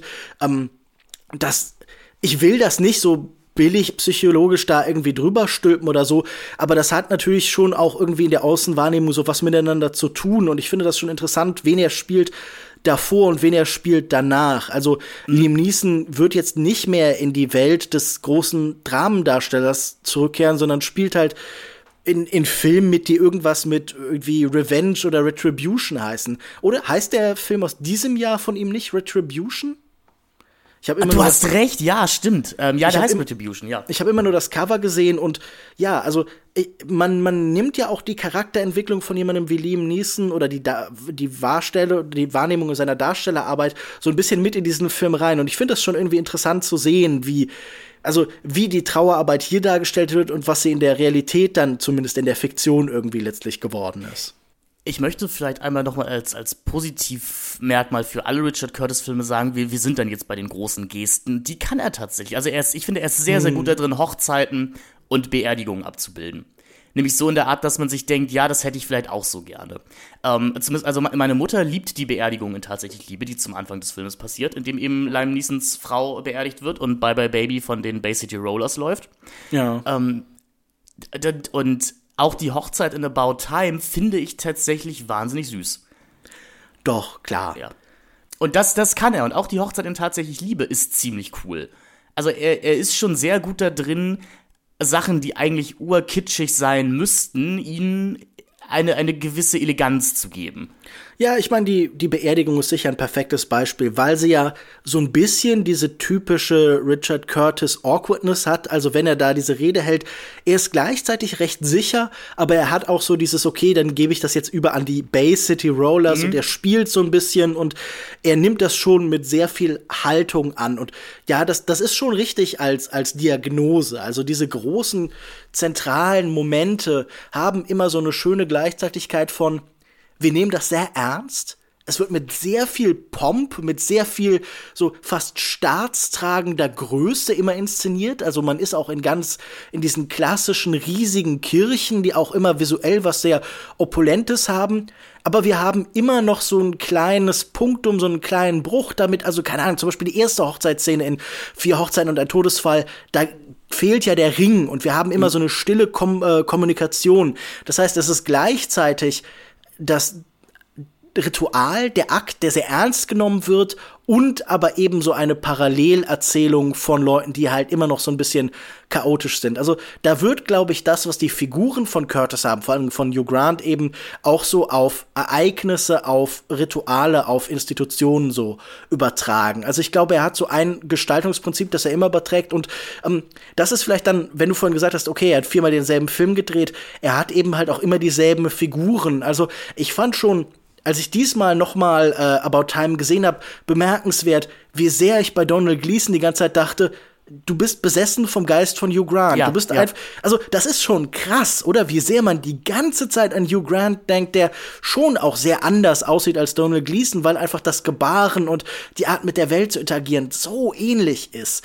Manchmal ist das schon unangenehm, dass er so eine Figurenfabrik hat, die dann irgendwie aber auch, also es gibt auch nur eine Farbeinstellung, ich glaube über die äh, ethnische Zusammensetzung wurde ja schon auch viel geschrieben, aber vor allen Dingen hat man das Gefühl, so er weiß, was für eine Art von Mensch er mag, und wer was anderes sucht, wird es in seinen Filmen nur sehr randständig finden. Ich habe das Gefühl, gerade gerade in About Time ist Domhnall Gleeson ein Stand-in für Richard Curtis. Also jetzt von dem, hm. was ich aus Interviews und aus Erzählungen ja, über die Arbeit das, mit klar. ihm gehört habe, ich glaube, in dem Fall, in dem Fall ist es wirklich so. Das ist halt der unsich, es ist halt der, der unsichere Englishman, der besessen ist von einer von einer Idee von wahrer Liebe, die er am Ende dann aber auch bekommt. So. Ja. Was ich About Time noch auch wirklich zugute halten möchte, ist, dass es einer der wenigen Filme ist, die tatsächlich eine funktionierende Beziehung abbilden können. Mhm. Also in der tatsächlich es niemals einen blöden äußeren Konflikt gibt, die unser Pärchen, also ähm, Rachel McAdams spielt, spielt hier die Partnerin von Domhnall Gleeson. Ähm, Mary. Mary. Dass die, natürlich heißt auch wieder wie seine Mutter, also das scheint auch ein Thema zu sein, was, was Richard Curtis beschäftigt. Ja. Ähm, er ist mit Emma Freud verheiratet, da können wir direkt... Uhlala. Das passt doch toll, oder?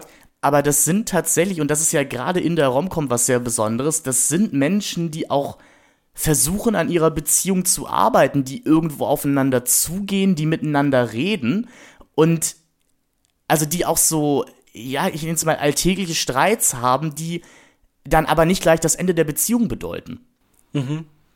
Du meinst, es gibt selten diesen Rom-Com-Moment, man geht wegen einem Missverständnis auseinander. Genau, das, das haben wir in diesem Film ja gar nicht. Und das fand ich jetzt wahnsinnig angenehm. Das ist ohnehin nichts, was er macht, oder? Diese, diesen Trick, den wir wahrscheinlich heute mit so, kann er auch mit Shrek oder sowas sogar verbinden, aber der natürlich so ein, auch so ein typisches, eine typische Trope so dieser Rom-Com-Welt ist, das vermeidet er. Also die Awkwardness ist nie der Grund, auseinander zu gehen, sondern es ist vielleicht so eine tiefer liegende Unsicherheit, nicht so die in, an der direkt an der Schnittstelle, sondern es ist dann schon auch immer, sagen wir, ähm, ein Hardware-Ding, wenn man irgendwie mhm. Probleme miteinander hat. Und das sind dann auch gravierendere Zweifel und die werden dann oft eher durch Zeit und durch so ein ja. bisschen Reflexion irgendwie halt nochmal gelöst. Und das mag irgendwie, wenn ich das so beschreibe, ähnlich klingen wie dieses Auseinandergehen wegen einem Streit. Aber ich finde es als Mechanismus schon sehr viel befriedigender. Auf jeden Fall, weil, weil es sind eben, es sind eben Dinge, die wirklich aus den Figuren kommen. Also es, es ist dann halt, dass Alan Rickman in Tatsächlich Liebe die Entscheidung getroffen hat, der mir eine teure Weihnachtskette zu schenken. Und d- das ist halt ein Konflikt, der dann über diesem Film weiterhin schlummert und der, wie wir auch schon gesagt haben, nie wirklich aufgelöst wird. Also wie, wie Alan Rickman und Emma Thompson jetzt eigentlich zueinander stehen, ob, ob sie mhm. diese Krise gemeistert haben. Also sie scheinen es irgendwie zu haben, denn sie haben einen Umgang miteinander. Aber der Film ble- verrät uns eben nicht, ob man jetzt vor den Kindern eben noch einen... ja, ein, ein sicheres Umfeld spielt oder eine, eine Zweisamkeit spielt oder ob die hm. wirklich noch da ist. Äh, darf ich was sagen kurz zu dieser ja. Kette? Potthässlich, ja. oder? Eigentlich schon, aber vielleicht war das zweitausenddrei, zweitausendvier schön. Kann total sein, aber aus heutiger Sicht, ich sah diese Kette und war so, die wolltest du unbedingt haben, Emma Thompson? Gib sie doch Heike Makatsch. Also... ist doch völlig harmlos. Ich habe noch nie so was Ätzendes gesehen. Ja, das das sie, wollte, ich, sie wollte ja auch nicht die Kette haben, sie wollte ja die, die Geste dahinter ich, haben. Ich verstehe ja. schon, aber auch eine Geste kann doch bitte an eine hübsche Kette gebunden sein. Also die würde ich ja irgendwie an, in, auf Mallorca am Strand nicht mitnehmen, wenn die mir da so ein Typ aber anbietet. Aber findest, findest du nicht, dass das genau die Kette wäre, die so eine Alan Rickman-Figur kaufen würde? Nee, Alan Rickman ist doch, also irgendwie auch stilbewusst. Ich finde schon, dass die Figuren in all ihrer Awkwardness, they clean up nicely. Die wissen schon alle, wie sie sich anziehen. Die haben alle ein Gefühl für Mode. Es gibt in dieser Welt wirklich nur randständige Figuren wie Rhys Ifans oder so. Und deren modisches Unbewusstsein erkennt man darin, dass dann irgendwie sie ein T-Shirt tragen, auf dem irgendwas Dummes draufsteht oder so. Ja. Äh, Ich, ich weiß nicht mehr genau, was hat er auf diesen äh, für fa- Sprüche? Fa- fancy a fuck. Ähm, ist, ist ja, fancy a fuck, genau, steht da, da, das eine T-Shirt ist erst okay, aber dann dreht er sich um. Mhm. Äh, Mördergag, Mör- Mördergag. Ja, ich habe hab auf dem Boden gelegen mit neun Jahren, als ich den Film das erste Mal gesehen habe. Also wirklich, ich, ich, ich hab's Ich finde sowieso, ähm, wenn wir so an diese Theatertradition der Komödie, also so Vaudeville und vor allen Dingen aber halt auch so diese, so weißt du, so Noel Coward Bühnenstücke denken und sowas. Er benutzt ja dieses Haus in Notting Hill schon sehr gut, indem er permanent so mit der Kamera so hin und her fährt zwischen der Treppe und dem Eingangsbereich und das ist mit diesem T-Shirt auch schon ganz schön gemacht. Also ich finde, das ist auch eine Stärke von Richard Curtis, so zwischen den Inszenierungsmodi hin und her schalten. Manchmal ist es ganz blöd, wenn er an Tischen sitzt und dann wirklich nur Schuss gegen Schuss irgendwie schneidet, aber manchmal hat er auch tatsächlich irgendwie ganz nette Ideen, wie er sowas inszeniert. Wie zum Beispiel, wie, wie beengt er eben das Haus da in Notting Hill einsetzt. Und eben, wir sprachen schon über Montagen bei ihm. Ich mag die Montage in About Time, wenn uns gezeigt wird, wie ihm die Beziehung zwischen Mary und Tim voranschreitet. Aber sie sind da mhm. immer in der gleichen U-Bahn-Station und haben eben eine Gruppe von, von Straßenmusikanten, die ähm, How Long Will I Love You spielen und sehen dann eben Stationen. Also wir sehen halt äh, verdichtet, wir sehen den Umzug, wir sehen das, die erste gemeinsame Weihnachtsfeier, auf die man geht, ähm, und eben auch das Ritual, wie man sich jeden Morgen halt vor der U-Bahn verabschiedet. Mhm. Und das, du hast schon recht, das sind diese kleinen Momente, die einen rausreißen, weil die Filme sonst relativ standardisiert, wenn nicht sogar langweilig aufgelöst sind, eben häufig in Schuss, Schuss gegen Schuss-Sachen. Ähm, man will sein Publikum vielleicht ja auch nicht allzu sehr überfordern oder herausstro- her- ja, das herausfordern. Das ist, was du, was du vorhin so erwähnt hast, so ich drehe normale Filme für normale Leute, ja. Und da sind selten irgendwie, also er arbeitet ja nicht mal irgendwie mit krassen Überblendungen oder sowas, so weißt du, so die, die Standarddinger des Romantischen, das, die Überblendung, die Gleichzeitigkeit von zwei Bildern, die so ineinander verschmelzen, ist ja für mich so eine typische romantische Geste des Kinos. Selbst sowas benutzt er super spärlich und das ist ja schon auch interessant, er ist ja auch jemand, der jetzt keine Rückblenden groß benutzt oder sowas. Selbst sein Zeitreisefilm hat immer eine sehr klare Orientierung. Wir wissen immer exakt genau, wo wir sind. Ähm, ich finde, bei ähm, About Time merken wir, wie wichtig ihm Rituale sind. Vielleicht mhm. ist das auch das, warum irgendwie die Beerdung, Beerdigungen und die Hochzeiten so gut gelingen, weil er ja fest daran glaubt, fast so, so ein bisschen so westliche Version von Zen-Buddhismus oder so, wenn man immer wieder das Gleiche so ganz rituell durchführt, dann führt das zu was Gutem. Also es wird so hervorgehoben in About Time, dass sie mit der Familie jeden Tag an den Strand gehen, um irgendwie p- zu picknicken, genau, und Sandwiches. Genau, das, das ist der erste Satz des Filmes. Muss, äh, gen- muss, genau.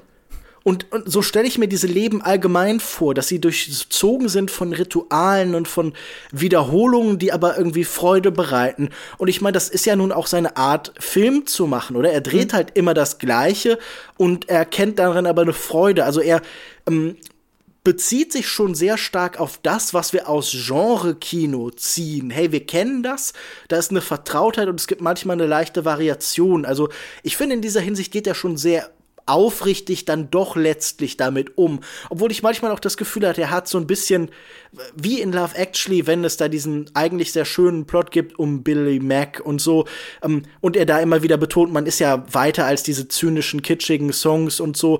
Also er ist schon auch gut da drin, finde ich, dass diesen Aspekt seines eigenen Schaffens irgendwie zu umarmen halt. Ähm, aber ich glaube, es ist auch einer der Gründe, warum er mit seinen neuen Filmen so ein bisschen aus der Mode gekommen ist. So die einen Filme, die schon Rituale geworden sind, die von Ritualen erzählen und die man dann jedes Jahr wieder scha- schaut, wie Love Actually oder so, die sind akzeptiert, aber so die Filme der letzten Jahre, er ist auch so ein bisschen aus der Mode gekommen, oder? Wahrscheinlich auch dadurch, dass er sich immer wiederholt. Das ist also tatsächlich auch eine Sache, die er selber anspricht, nämlich, also er sagte nach Yesterday relativ prominent, dass das erstmal sein letzter Film sein würde, mhm. weil eben die die Rom-Com, er, er will es immer selber nicht Rom-Com nennen, aber er sagt eben, also Filme über das Zwischenmenschliche, das hat er jetzt halt gemacht und er hat mit, mit Love Actually halt eigentlich all das gedreht, was er wollte. Denn man hört immer raus, Robert Altman ist ein sehr großer Bezugspunkt für ihn. Also Nashville und Shortcuts nennt er in sehr vielen Interviews irgendwie als seine Lieblingsfilme. Ja, krass, und, weil bei ihm funktionieren diese Ensemble-Casts so ganz anders, oder? Ja. Weil ich finde, so dieses Überschneiden, dieses chaotische menschliche Leben, das Ineinandergleiten und Plots haben irgendwie keine richtigen Ende und keinen richtigen Anfang, sondern so Nashville-artig alles irgendwie wird zu so einem großen sozialen Raum und in dem sind die Leute dann trotzdem oft isoliert. Das ist bei ihm gar nicht. Die Plots sind doch bei ihm sehr fein säuberlich getrennt, bis auf. Es ist halt die Illusion, es ist die Illusion von dem, was ein, was ja. ein Robert Altman-Film dir halt gibt. Oder halt die, die Reader's Digest-Variante von eben Nashville. Total. Er, be- er befreit Robert Altman von all dem Chaos, von all der Unordnung und packt sie in diese total klar strukturierten Plots. Also Robert Altman, ja auch ein viel herausfordernderer Künstler und trotzdem einer, der irgendwie viel größere Momente von, von Schönheit und von Ident- Intensität irgendwie halt heraufbeschwört. Ich habe das Gefühl, so Richard Curtis ist schon auch so Durchschnitts-Lowest Common Denominator, irgendwie jeder kann sich da irgendwie drauf einigen, Kino.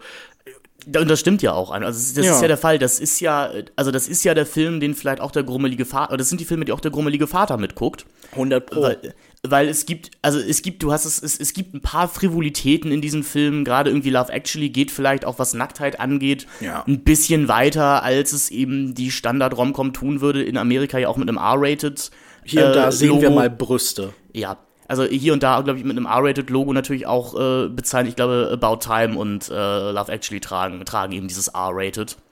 Und natürlich, ich glaube, da, da kreisen wir immer wieder drum um diesen Begriff. Es ist dieses, man, man kann sich wiedererkennen, wenn man denn unbedingt möchte. Hm. Denn so dieses, um auf die Hochzeit einen Todesfall zurückzukommen, das sind, also diese, diese Idee von Hochzeit, die erinnere ich auch noch aus meiner Kindheit.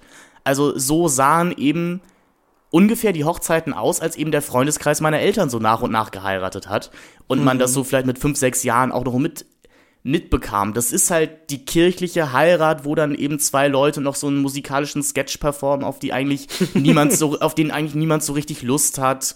Ähm, dann ist man eben auf der Diele oder sowas und hat da die Party, was einfach nur ein Holzboden ist und alle sind über den D J nicht so richtig glücklich, aber den braucht man eben auch, um einen gemeinsamen Moment zu haben und damit wenigstens alle sagen können, wenigstens die Musik war schlecht. Ähm ja, also das ist, man soll sich da, glaube ich, schon wieder erkennen. Ich hatte jetzt aber das Problem, also wir haben uns ja gefragt, wie können diese Filme an weitere Generationen weitergetragen werden? Es ist eben nicht mehr meine Lebensrealität, die hier abgebildet wird und ich glaube, sie wird es eben auch nicht sein, denn ich habe nicht das Gefühl, dass dieses, ich möchte auf die nächsten zwanzig Jahre den gleichen Freundeskreis haben, noch so präsent ist in der heutigen Generation. Allerdings höre ich dann natürlich einen Song wie äh, Wildberry Lillet von Nina Chuba, der genau das wieder hervorhebt, nämlich ich möchte am Ende ein Haus haben wo, äh, ja. in, äh, und eine Straße, in der alle meine Freunde wohnen. So Haus am See, Peter Fox, zehn Jahre vorher mäßig, oder? Das ist schon ja. auch irgendwie ein Gedanke, der immer noch da ist. Da frage ich mich dann immer wieder, wenn wir so Thesen von so der Gesellschaft der Singularitäten haben, über, ob wir über verschiedene Milieus reden oder ob es immer so Avantgarde und, und Mainstream gibt und so. Also ich finde das auch gar nicht so einfach zu beantworten, wie populär solche Sehnsüchte eigentlich immer noch sind. Ja, das frage ich mich nämlich auch, denn wenn ich, wenn ich eben mit dem Freundeskreis meiner Eltern oder meinen Eltern spreche über, wie war das damals, als die Ende zwanzig, Anfang dreißig waren, dann war nämlich, also dann war der Wunsch, wir wollen eben alle im gleichen Ort leben und wir wollen alle eine große Küche haben, damit mhm. alle Freunde jederzeit bei uns zu Gast sein können. Und ich glaube, wenn ich das jetzt in meinem Freundeskreis ansprechen würde, wäre das nicht unbedingt das, was die Leute, was man sagen würde. Das wäre dann mhm. halt eher, ich, ich möchte... ich möchte über die Runden kommen, so. Also ich möchte wissen, dass, dass ich jederzeit für mich sorgen kann. Und erst dann können wir über sowas wie Kinder oder Nestbau nachdenken. Ja, und ich meine, war Richard Curtis Kino in gewisser Weise vorbei nach nine eleven? Also ist das wirklich so ein End-of-History-Ding? Muss es eigentlich so eine Illusion von einer permanent aufsteigenden Fahrstuhlgesellschaft geben, in der alle gemeinsam in eine bessere Liga gehen und irgendwie, da sind vielleicht ein paar Sonderlinge, aber auch die kriegen wir eigentlich integriert. Also ich musste auch, hier bei About Time haben wir ja den äh, Tom Hollander-Charakter, diesen exzentrischen äh, Theaterautoren, mhm. äh, diesen äh, Dramatiker, würde man wohl sagen, der aber auch irgendwie durch eine kleine Unterstützung irgendwie plötzlich wieder super so äh, mhm. eingegliedert wird. Also das finde ich vielleicht halt auch irgendwie so, dass das ist schon auch eine drückende Umarmung, die dieser Film gesellschaftlich anbietet, oder? Das finde ich irgendwie ja. immer so, so gruselig daran, dieses Gefühl von, alle, die gegen die Ordnung der Welt sind, alle Kritiker, sind eigentlich nur einen großen Erfolg, sind nur einen irgendwie äh, eine nette Kritik, wie in diesem Fall, davon entfernt, genauso wieder in diese Freundeskreise zu integrieren zu sein. Also About Time ist da ja fast noch sogar ein bisschen perfider, wenn ich, wenn ich das einmal sagen darf, denn wir haben da ja fast so eine Forrest Gump-Logik, nämlich dass wir zwei Figuren gegenübergestellt haben. Wir haben nämlich noch Kit Kat, die Schwester, oder Kitty, die Schwester ja. von, von Tim. Die Und du meinst, die ist der Entsprechung von, wie heißt sie in... Jenny. Ich finde, sie ist schon Jenny, die Entsprechung ja. von Jenny, denn Kit Kat wird uns ja auch von, am Anfang... Promiskuitiv, ja. Genau, äh, als promiskuitiv, als ein bisschen freigeistig, hm. ähm, die möchte, die, die möchte halt ein bisschen mehr von, vom Leben als das, als das, äh, als das Reihenhaus haben und ja. wird vom Film dafür ja schon recht krass bestraft. Aber auch das ist natürlich ein Problem, was man mit einer Zeitreise wieder umgehen kann, indem man eben sagt, nein, du bist ja damals einfach nur in den falschen Typen geraten. Und hättest du mal den netten Kumpel um die Ecke genommen, dann wäre das alles nicht passiert. Ja, es ist sowieso, also so Buddy-Count ist irgendwie ein großes Thema, oder? Irgendwie, bei, wo sind die, die dreiunddreißig beziehungsweise vierunddreißig ist das? Äh das ist Clerks äh, mit den, mit den, mit den nee, nee, oder was. Aber, aber es ist ja tatsächlich auch mit, ähm, mit, mit Carrie und so, und das ist auch irgendwie was, wo, ja. wo irgendwie ein Haken dran gesetzt werden muss. Also klar, es ist, okay, Clerks vielleicht noch mal eine ganz andere Dimension, vielleicht auch äh, ein anderes Bild von, also nicht Romantic Comedy, sondern halt irgendwie so Slackertum irgendwie, das hier irgendwie dann doch so verschwindet. Oder weißt du so, ich, wir haben vorhin über Withnail and I gesprochen, und das sind ja auch irgendwie Slacker-Figuren, aber sie sind welche, die so am Ende der Swinging sechziger stehen, und da kommt die neue Welt heran, die siebziger, und wir wissen, in Großbritannien bedeutet das halt auch irgendwie das Niederschlagen der Miner Strikes und am Ende Ende dann halt irgendwie Margaret Thatcher, und das ist ja jetzt schon wirklich klar, diese Margaret Thatcher-Welt, die komplett abgekapselt ist historisch von allem, was so mhm. in den sechzigern passiert ist. Also ähm, Gegenkultur findet hier ja gar nicht mehr statt, oder? Also das absolute Maximum an Protest ist, wenn man so Billy Mac-mäßig am Ende nicht zur Elton-John-Party geht, sondern halt mit seinem Manager rumhängt. Was ich menschlich sehr nett und sehr anrührend finde und irgendwie auch eine der sympathischeren Gesten dieser Welt. Ähm, aber es gibt kein Außen irgendwie. Nee, ich, ich würde auch sagen, ich glaube, dass das Maximal an Counterculture, was man hat, ist eben, dass der D J das Motorhead-T-Shirt trägt. Aber das ist dann eben natürlich auch wieder lächerlich. Ja. Ja, das, das sind die Figuren, die man auch albern findet, aber selbst diese komischen Nerds irgendwie, also darüber haben wir noch gar nicht geredet, über den seltsamen Typen in Love Actually, der als ja. Engländer in die U S A fährt, da irgendwie die vier schönsten Frauen irgendwo aufreißt und dann irgendwie mit zwei davon zurückkommt. Das ist ja auch wirklich so, ähm, dieses Gefühl von kultureller Überlegenheit, das dann da ist, oder? Also genau wie hier der Premierminister sich gegen seine britische Version äh, durchsetzen, äh, gegen seine amerikanische Version durchsetzen kann, ganz ohne Probleme, und irgendwie da äh, die Liebe doch irgendwie an sich binden kann, ähm, gespielt von, wer, wer ist hier ja, die Mischung? Billy Bob Thornton ist Billy Bob ist der, Thornton ist der spielt den U S-Präsidenten, genau so eine Mischung irgendwie aus Bush und Clinton, oder? Man hat das Gefühl, er ist so, so der, die Art von Charmeur und irgendwie Verführer, also gut, ich will jetzt Bill Clinton nicht so positiv darstellen, das ist äh, alles viel komplizierter und unangenehmer, sicher, ähm, aber sagen wir so, er hat äh, diesen Sexappeal, der kulturell mhm. Bill Clinton zugesprochen worden ist, aber ja, irgendwie M- so Melanie Lewinsky schwebt über diese Storyline drüber. Das, to- total, äh, ja. oder? In diesen, in diesen Szenen, das äh, Da, da ist auch so ein bisschen Human Stain irgendwie in, in allem mit drin. ähm, ja. Aber er ist gleichzeitig auch irgendwie so eine George Bush-Figur. Und das finde ich irgendwie auch interessant, wie oft so diese Überlegenheit der Briten gegenüber den Amerikanern Kann, da ist, oder? Also ich meine, auch in Notting Hill ist da der amerikanische Boyfriend, äh, Boyfriend halt gespielt von Baldwin, äh, Alec Baldwin. Sie haben keinen der billigeren Baldwins wie Daniel oder so genommen, sondern haben das Original bekommen. Das ist eine große Produktion. Und die müssen immer besiegt werden und sind auch immer so ein bisschen prollig und unangenehm, oder? Also mhm. das Amerikan- es werden ja auch ganz viel amerikanische Frauen halt irgendwie erobert in Form von zum Beispiel Julia, Julia, ähm, Julia, Julia Roberts, Roberts und oder so. Oder eben Andy McDowell, genau. Oder eben Andy McDowell, wie du schon beschreibst. Und das ist schon auch irgendwie, es sind, es ist so ein, also nicht nationalistisch, aber es ist schon so ein britisches Selbstversicherungs-, Selbstbehauptungskino. Also es ist so wirklich so, wir sind jetzt wieder wer in der Welt. Das ist schon auch irgendwie ein wichtiger Faktor in diesen Beziehungen tatsächlich. Und gleichzeitig sind diese Filme ja auch die Exportschlager ja, genau. aus, aus Großbritannien. Also.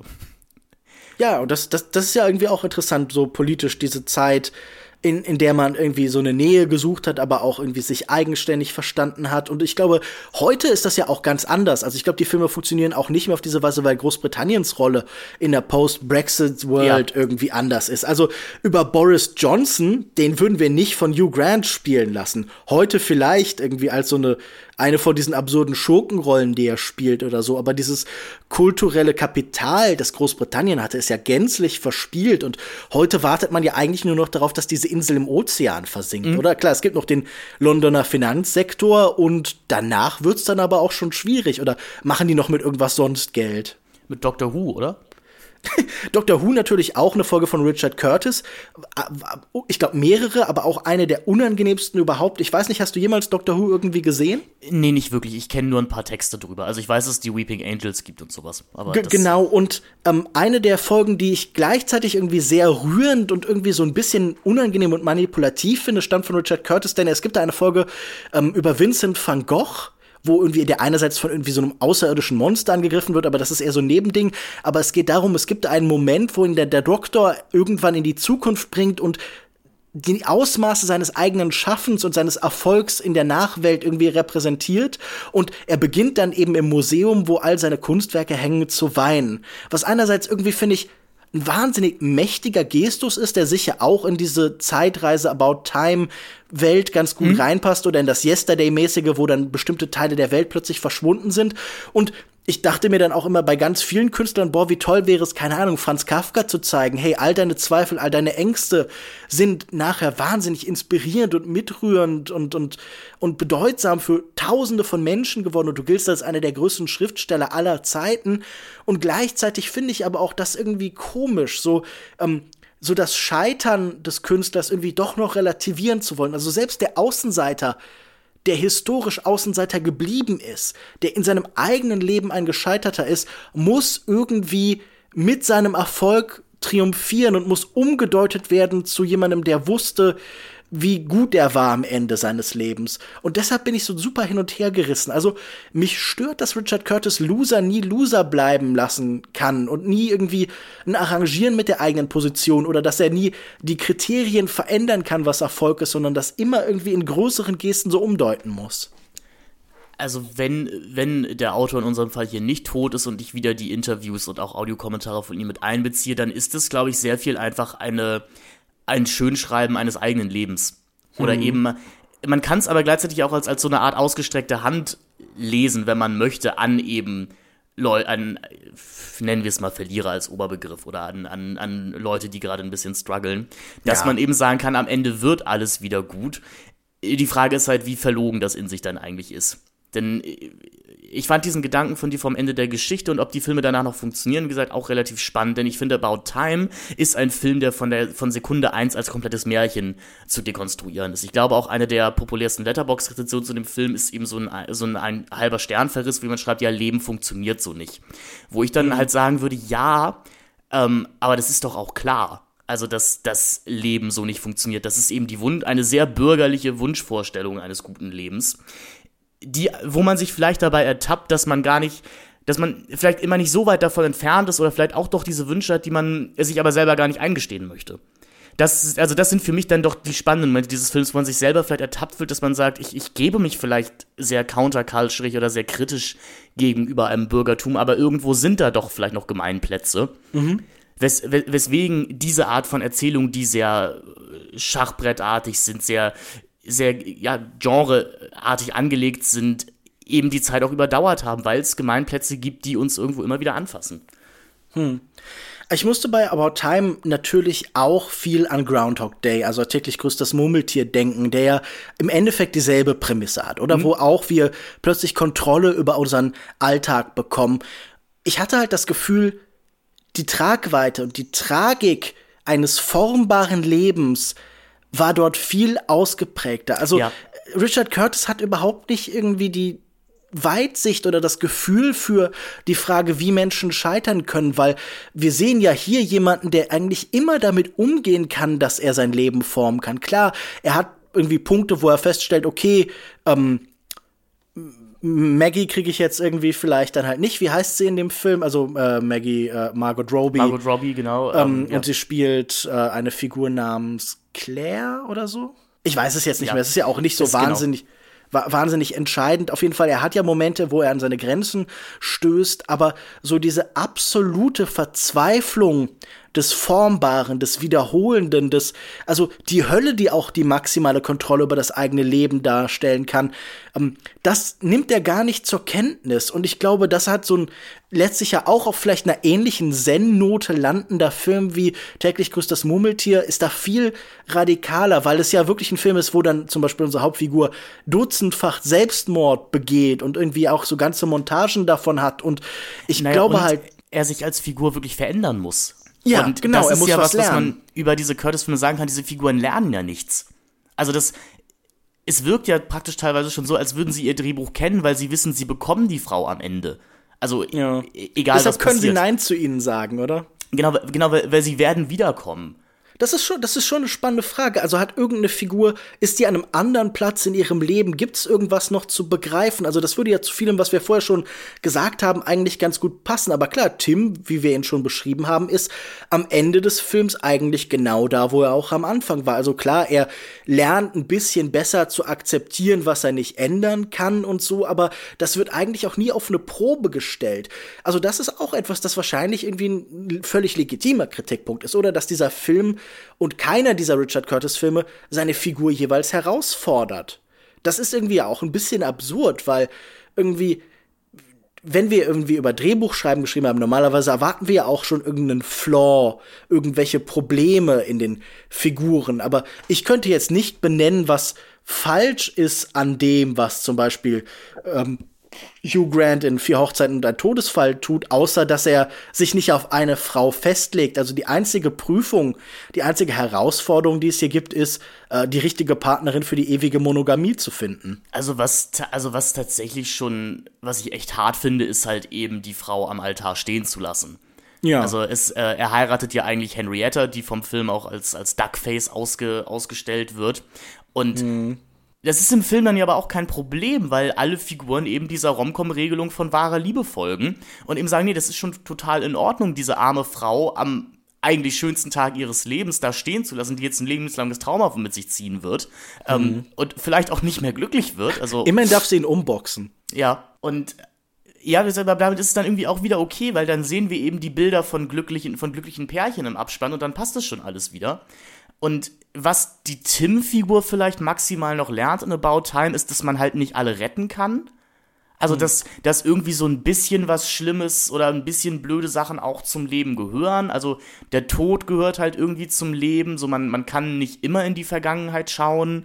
Und man muss sich dann halt entscheiden, wen man jetzt retten will. Also, rettet man jetzt seinen, eben seinen, seinen äh, Autorenkumpel davor, einen desaströsen Abend zu haben, oder will man die wahre Liebe finden? Aber das ist dann natürlich am Ende auch nicht so schlimm, weil man kriegt dann ja doch irgendwie beides. Ja. Es, also es ist, es ist da, daraus hat ja selbst David Lynch dann irgendwie später was Spannendes, also nicht selbst, aber daraus hat David Lynch dann in der dritten Staffel Twin Peaks was wesentlich Spannenderes gemacht, wo wirklich hm. die Frage verhandelt wird, was macht das eigentlich mit dir, wenn du so ein Boy Scout bist, eben wie Äh, wie, wie die Karl McLachlan-Figur. Ähm, ja, Cooper. Äh, genau, wie, wie Cooper, wenn du wirklich zurückgehst und Sachen verändern möchtest, ist das überhaupt so gut? Und das ist halt schade, weil irgendwie About Time ist auf der einen Seite halt so ein Film der liegen gelassenen Chancen und Möglichkeiten, ähm, aber irgendwie dadurch, dass er, wie gesagt, ja seine, seine eigene fantastische Prämisse, also nicht im Sinne von herausragend, sondern fantastisch im Sinne der Fantastik, ähm, aus dem Film sukzessive rausschreibt und rauskürzt, ist es auch irgendwie wieder egal, so. Ja. Also, weil, ja, weil, weil die Aussage ist am Ende ja einfach, du, du sollst auch gar nicht zurückreisen, um was zu verändern. Du sollst eigentlich nur nochmal in der Zeit zurückreisen, um jeden Tag nochmal als das Geschenk zu begreifen, was es eigentlich ist. Und ich glaube, je nachdem, wie zynisch oder schlecht gelaunt man gerade vielleicht selber auf das Leben blickt, kann einen das echt sauer machen. Mich hat das vor vier, fünf Jahren sehr, sehr sauer gemacht. Mhm. Und jetzt saß ich davor und dachte, es hat auch irgendwie... Es hat auch irgendwie was Wahres in sich. Oder was, es, es, ist, es, hat auch, es hat auch irgendwie was Schönes in sich. Es ist wahnsinnig platt und es ist ein Gemeinplatz. Es ist irgendwie ein Kalenderspruch, der halt, das ist, es ist ja das Carpe Diem-Motto einfach nur ja. verfilmt. Stimmt. Aber es ist, es ist doch recht gut verkleidet. Sagen wir so. Meine beste Freundin, mit der ich einen Großteil dieser Filme jetzt gesehen hatte, meinte, sie hat immer das Gefühl, wenn man diese, wenn man diese Filme von Richard Curtis kritisiert, dann wäre das so, als ähm, würde man sich ein Stück Schokoladentorte auf den Teller tun und dein Sitznachbar sagt, da sind aber schon ganz schön viele Kalorien drin, ne? Hm. Ja, ach, ich finde ja auch trotzdem, je nach Funktion kann man auch Schokoladentorte noch mal kritisch hinterfragen. Also wie ist das produziert worden? Ja, wie, wie sind die Arbeitsbedingungen ja. der Leute, die Schokolade da herstellen mussten und so? Wie viel F C K W ist in der Sprühsahne mit drin, je nachdem, wie man es formulieren möchte. Ähm, aber ja, ich verstehe das schon und ich finde auch, es sind auf jeden Fall Filme, die irgendwie dann immer noch mehr zur Analyse anbieten, als das, was in den letzten Jahren da oft passiert ist. Also ich finde ihn als Zielscheibe für so, ähm, wie schon geschrieben, so popkulturkritische Autoren mhm. irgendwie manchmal auch so ein bisschen langweilig. Also ich glaube, er ist jetzt nicht irgendwie der Antichrist oder das irgendwie maximale Problem, sondern ich finde, ähm, es liegt ja schon auch irgendwie an vielen Stellen so was Unschuldiges drin. Ich finde Richard Curtis, wenn ich mir ihn so mit seiner heutigen Karriere angucke, was er so macht. Also wie gesagt, ich habe diesen Podcast über seinen fucking Make Money Matter Ding da angehört und dachte so, okay, das ist wirklich halt das das böse Gute, wie ich es beschreiben würde. Also weißt du, so irgendwie, es gibt ja ganz viele komische rechte Begrifflichkeiten für sowas, allein so Gutmenschentum und sowas. Ähm, aber so, oder was bei anderen Städte so die ähm, Manage- ähm, Managerial Class und sowas alles heißt. Also wir haben ja in den letzten Jahren wahnsinnig viel Diskurs um diese Art von von Weltverbesserung irgendwie. Das, da würde ich allem zustimmen und ich finde irgendwie Richard Curtis als ähm, sagen wir als Aktivist irgendwie wahnsinnig unangenehm, aber als Künstler finde ich ihn schon an vielen Stellen dann doch harmloser, als er gemacht wird. Und ich habe jetzt nicht gelitten, weißt du, über die Weihnachtstage für diesen Podcast das alles zu schauen.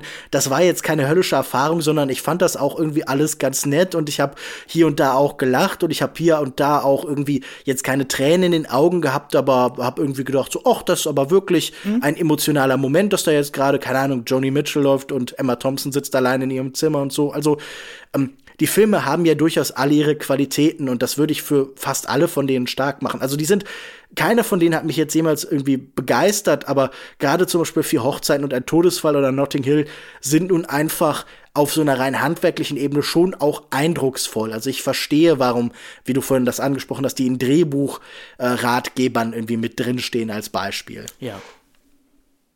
Nee, das kann ich Also ich, mein großes Problem ist, glaube ich, ich, ähm, ich weiß immer nicht, wie unbefangen ich auf diese Filme blicken kann, weil man merkt ja auch, ich, ich verteidige tatsächlich lieber an vielen Stellen eben, weil diese Filme selber zum Ritual geworden sind. Das ähm, verstehe ich ja auch total, klar. Nostalgie aber, ist ja auch genau. One hell of a drug. Und mit, äh, keine Ahnung, mit neun oder zehn Jahren hinterf- hinterfragte ich eben fast nichts an diesen Film und dachte mir, na gut, so wird das halt laufen. Also so, so, so, so wird es halt sein. Mm. Na gut, ich habe mich mit neun natürlich einer Untergrundterrororganisation äh, angeschlossen und äh, kapitalistische Firmen in Guatemala attackiert, aber gut, you do you. Ja, das, äh, deswegen bist du heute da, wo du bist und ich da, wo ich bin. Okay, ich, wo bin ich denn? Ja, in Baden-Württemberg in Deutschland, ich weiß nicht. Mm, ich muss, also nochmal abschließend, ich finde, diese Filme haben, sie haben teilweise wirklich ehrliche Idiosynkrasien in sich drin, die einfach, die so einen kleinen Tick merkwürdiger sind, als, als der Standardfilm ist. Also die, die Obsession von tatsächlich Liebe mit diesem Krippenspiel, bei dem eben auch ein Hummer und ein Wal und Krake, äh, und ein Krake auftritt. Ist ähm, ein guter Gag. Weißt du, a lobster in a nativity play. play. Und was wir vielleicht noch gar nicht angesprochen haben, diese Filme funktionieren, oder was mal nur durchkam, diese Filme funktionieren natürlich auch nur, weil Richard Curtis, glaube ich, sehr genau weiß, wie er seine SchauspielerInnen einsetzen muss. Also diese Casts sind so toll. Ja. Also ich sehe so viele von diesen Menschen so gern. Also, ja. Also mindestens die Hälfte des Spaßes an diesem Film liegt eben darin, dass das Emma Thompson und Alan Rickman sind, die hier eben ein Ehepaar spielen. Ähm, und man, man muss sich, glaube ich, auch deren, deren Kinohistorie bewusst sein hier und da, also die, die intertextuelle Referenz, die sie mitbringen. Ich glaube aber, dass das Curtis sich dem sehr, sehr bewusst ist. Wie toll ist denn zum Beispiel auch Simon Callow irgendwie? Also der macht so viel Spaß als Gareth, mhm. auch wenn es irgendwie eine klischeehafte Figur ist. Oder wir haben über Withnail and I gesprochen und da gibt es genau, ähm, äh, Richard, Richard Griffith. Und Richard, Richard Griffith, Griffith ja. Oder genau, Richard E. Grant ist ja auch ein toller Beispiel, ein tolles Beispiel. Ein Schauspieler, ähm, den ich fast immer sehr gern sehe. Also es gibt so Filme wie äh, ähm, Saltburn, die es schaffen, ihn irgendwie nicht so toll einzusetzen irgendwie, aber ich sehe ihn eigentlich fast immer gerne, auch wenn da irgendwie, also er trägt schon sehr dick auf und irgendwie, es ist ja auch dann Idiosynkrasie, die irgendwann zur Manierie irgendwie erfroren ist. Also ich finde ihn zum Beispiel in Can You Ever Forgive Me gleichzeitig toll und furchtbar und das gilt für viele von diesen Filmen, aber ja, die Casts hier sind toll. Ja. Auch Heike Makatsch eigentlich ganz gut in der Rolle, oder? Ja, also ich, ich frage mich halt immer aus, ich habe immer das Gefühl, diese Figur stammt aus einem anderen Drehbuch eigentlich. Ja, oder das stammt aus einem, stammt aus einem komplett anderen Film. Oder aus einem Porno. Also sie ist schon ja. sehr horny für Alan Rickman. Und ich glaube, das verbindet sie mit der Hälfte de, von so Harry Potter Fanfic-Autoren. Wahrscheinlich. ähm, wir stellten uns halt eben auch die Frage, also meine beste Freundin und ich, inwieweit Frauen hier ausgestellt werden. Und das, das ist halt tatsächlich lieber auch wieder da, da Da treffen Licht- und Schattenseiten aufeinander, denn tatsächlich in den Pornodrehs, oder also nicht, das sind keine Pornos, aus irgendeinem Grund ist das Internet sich eigentlich, dass es ein Pornodreh wäre, wo Martin Freeman und... Hä, natürlich ist das ein Pornodreh. Ja? Oder ein... Ja, weil also... Sie, weil die beiden unterhalten sich ja darüber, dass sie, also dass sie Gesäßdubel sind, aber Martin Freeman erzählt uns ja zum Beispiel, dass er Gesäßdubel für Brad Pitt war. Deswegen dachte ich, ist das... irgendwie ein Hollywood-Film, der hier gedreht nee, wird, in dem halt nee, Sexszenen nee, nee. sind. Es ist, also, das ist ja wohl vollständig aus Sex. Sie drehen ja auch nur Sexszenen. Also irgendwie, es gibt dann irgendwie andere. Ja, weil sie die Gesäßkugel sind. Ja, aber also, da, es wird doch sogar irgendwie gesagt, dass sie Pornodarsteller sind, oder? Also ich habe es jetzt nicht mehr eben, ich habe das Drehbuch hier nicht gerade vor mir liegen zum Nachschlagen. Also aber sie, sie sagen als finalen Gag am Ende, wenn sie ihren Regisseur eben natürlich auch bei dem, bei dem Krippenspiel am Ende treffen, sie sagen nur einmal, jetzt machen wir es endlich richtig. Hm. Weil ja, glaube ich, vorher irgendwie immer Prothesen dazwischen waren oder so. Aber egal, aber ich finde, auch da ist die Kamera eigentlich noch recht respektvoll irgendwie. Bei Heike Makatsch ist es dann was anderes. Also Heike Makatsch muss zwei mhm. bis dreimal in Unterwäsche vor der Kamera äh, herumposieren. Mhm. Aber auch, auch das ist wieder ein Punkt, zu mir häufig kann man diese, diese Filme hinterlassen einen manchmal fragend. Es ist, es ist nicht so einfach alles. Das ist doch auch ein äh, solides Fazit dafür. Es ist kompliziert, äh, ja. Heißt nicht auch so eine Judd Apatow-Komödie so? Äh, ja, das ganze Werk von Judd Apatow ist auch, also Judd Apatow habe ich, glaube ich, noch mal mehr Probleme mit. Und da muss ich halt einfach sagen, die sind halt nicht so klar und präzise geschrieben, sondern die meandern noch mal ja, viel ja. mehr rum und so.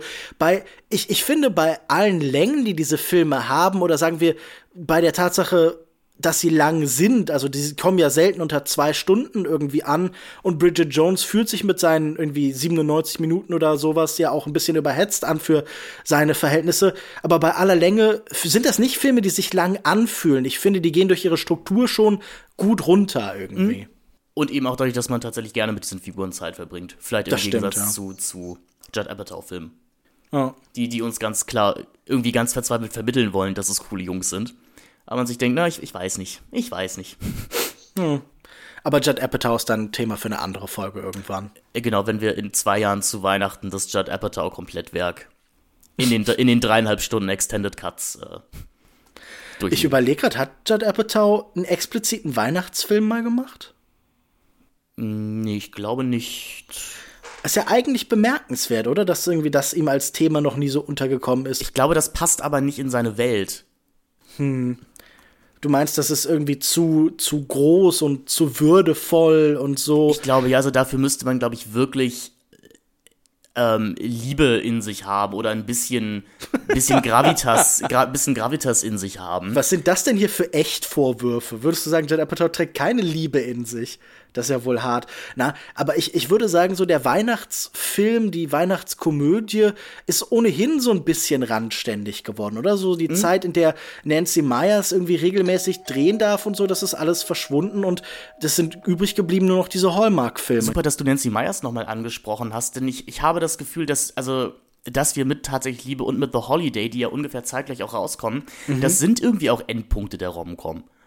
Weil es, also es sind ja beides Filme, die sich einer Tradition ihres Genres sehr, sehr bewusst sind, bewusst teilweise auch mit Klischees oder Bausteinen spielen. Das sind Filme, die andere Filme explizit dieses Genres in sich, in sich nennen. Vielleicht ging danach eben auch einfach nichts mehr. Hm.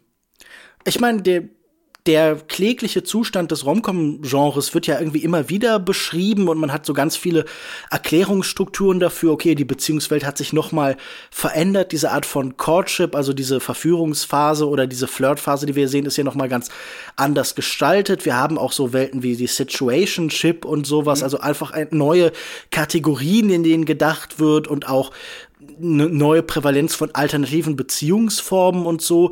Und das Kino hat sich verändert. Man schaut sowas halt eher in der Streaming-Welt an. Und wir haben also Entsprechungen von sowas wie The Holiday, also Liebe braucht keine Ferien, in diesen tausend Hallmark-Filmen und sowas.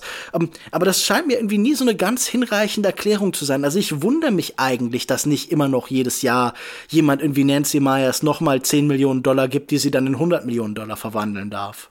Ich glaube, es ist halt ein, eine Nachwehe einer postmodernen Gesellschaft. Nämlich, also alles, was man über Richard Curtis-Filme sagen möchte, er nimmt das halt ernst. Also er, er nimmt diese große Liebe wirklich ernst. Und wir können jetzt kritisieren, ist das, ist das eine vernünftige Botschaft? Ähm, hm, sollte man hm. dem nicht kritisch gegenüberstehen? Aber er glaubt das ja wirklich. Also er, er glaubt, diese Filme glauben felsenfest daran, dass man die richtige Person finden wird und dass dann auch alles gut wird. Und Nancy mhm. Meyer-Filme glauben da ja irgendwie auch dran.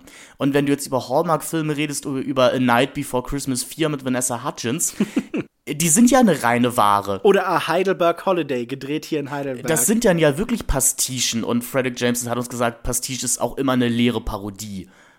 Hm.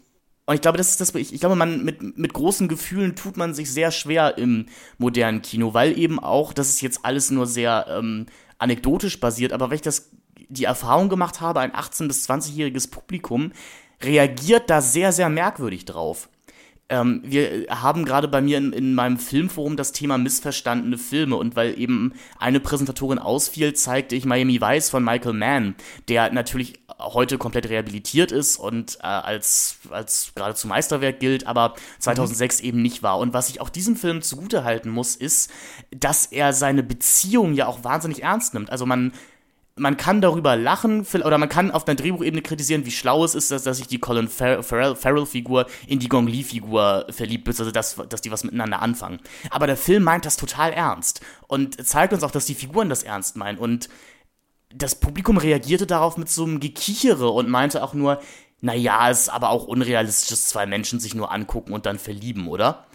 Hm. Also man, man scheint dem, glaube ich, sehr skeptisch gegenüberzustehen, dass es noch sowas irgendwie wie wie eine wahre Liebe in Anführungszeichen gibt. Na, wir haben ja schon ein Jahr, wo auch wieder irgendwie relativ große so Romcoms in der einen oder anderen Form irgendwie im Diskurs waren. Also ich hatte das Gefühl, No Hard Feelings mit äh, Jennifer Lawrence war ja irgendwie von vielen so als Rückgriff bestanden und hat auch so ein bisschen vielleicht stärker dieses Ausstellen von Idiosynkrasien wieder. Wir hatten, glaube ich, Ry Lane als einen Film, der super viel mhm. diskutiert worden ist, der ja für mich auch so ein bisschen natürlich so dieses Linklater-mäßige hat, also du weißt du, dieses lange Gespräche, mhm. aber der ja auch auf so einer relativ klassischen Rom-Com-Note irgendwie endet.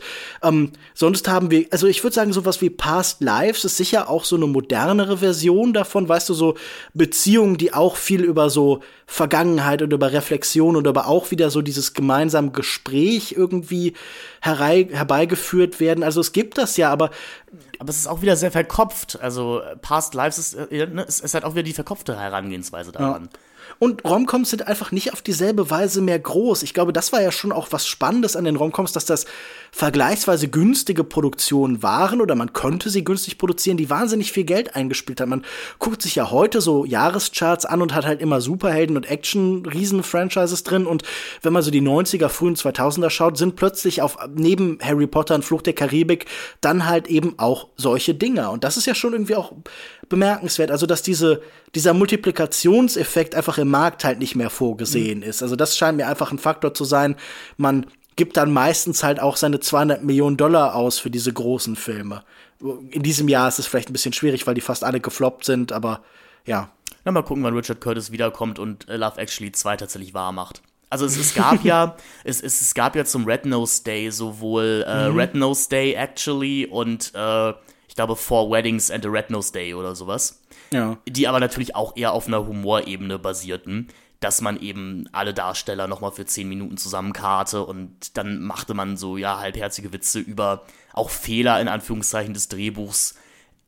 Fand ich jetzt nicht so charmant tatsächlich, aber na, ich meine, es gab ja einen großen Re-Release jetzt nochmal von Love Actually. Ich ja. glaube, zumindest in Großbritannien und äh, hier oh, ähm, wahrscheinlich nicht so. Ich weiß nicht, ist der nochmal in deutschen Kinos geliefert? Bestimmt. In den Astor-Film-Lounges tatsächlich. Also okay. Die hatten es auch groß beworben mit zwanzig Jahre Love Actually, aber das zeigt uns natürlich auch, welches Publikum diese Filme vielleicht mittlerweile ansprechen. Ja, ja, ja. Aber auf jeden Fall, es gab da ja mehrfach irgendwie so eine kleine Nach-Doku, wo dann halt, wie so bei so einem Harry Potter, so ja. Reunion-Special oder so, nochmal drüber geredet worden, und da kommen ja auch so viele von diesen Richard Curtis-Zitaten, wo er nochmal darüber reflektiert hat und irgendwie, er findet die ganzen Fat-Jokes jetzt nicht mehr so cool. Also, das vielleicht noch ganz kurz, wie absurd die Körpervorstellungen der frühen zweitausender und der späten neunziger waren. Also, dass diese Natalie-Figur aus Love Actually, also die ähm, Hugh Grants äh, Love Interest, da fett genannt wird, ist so schräg aus heutiger Sicht.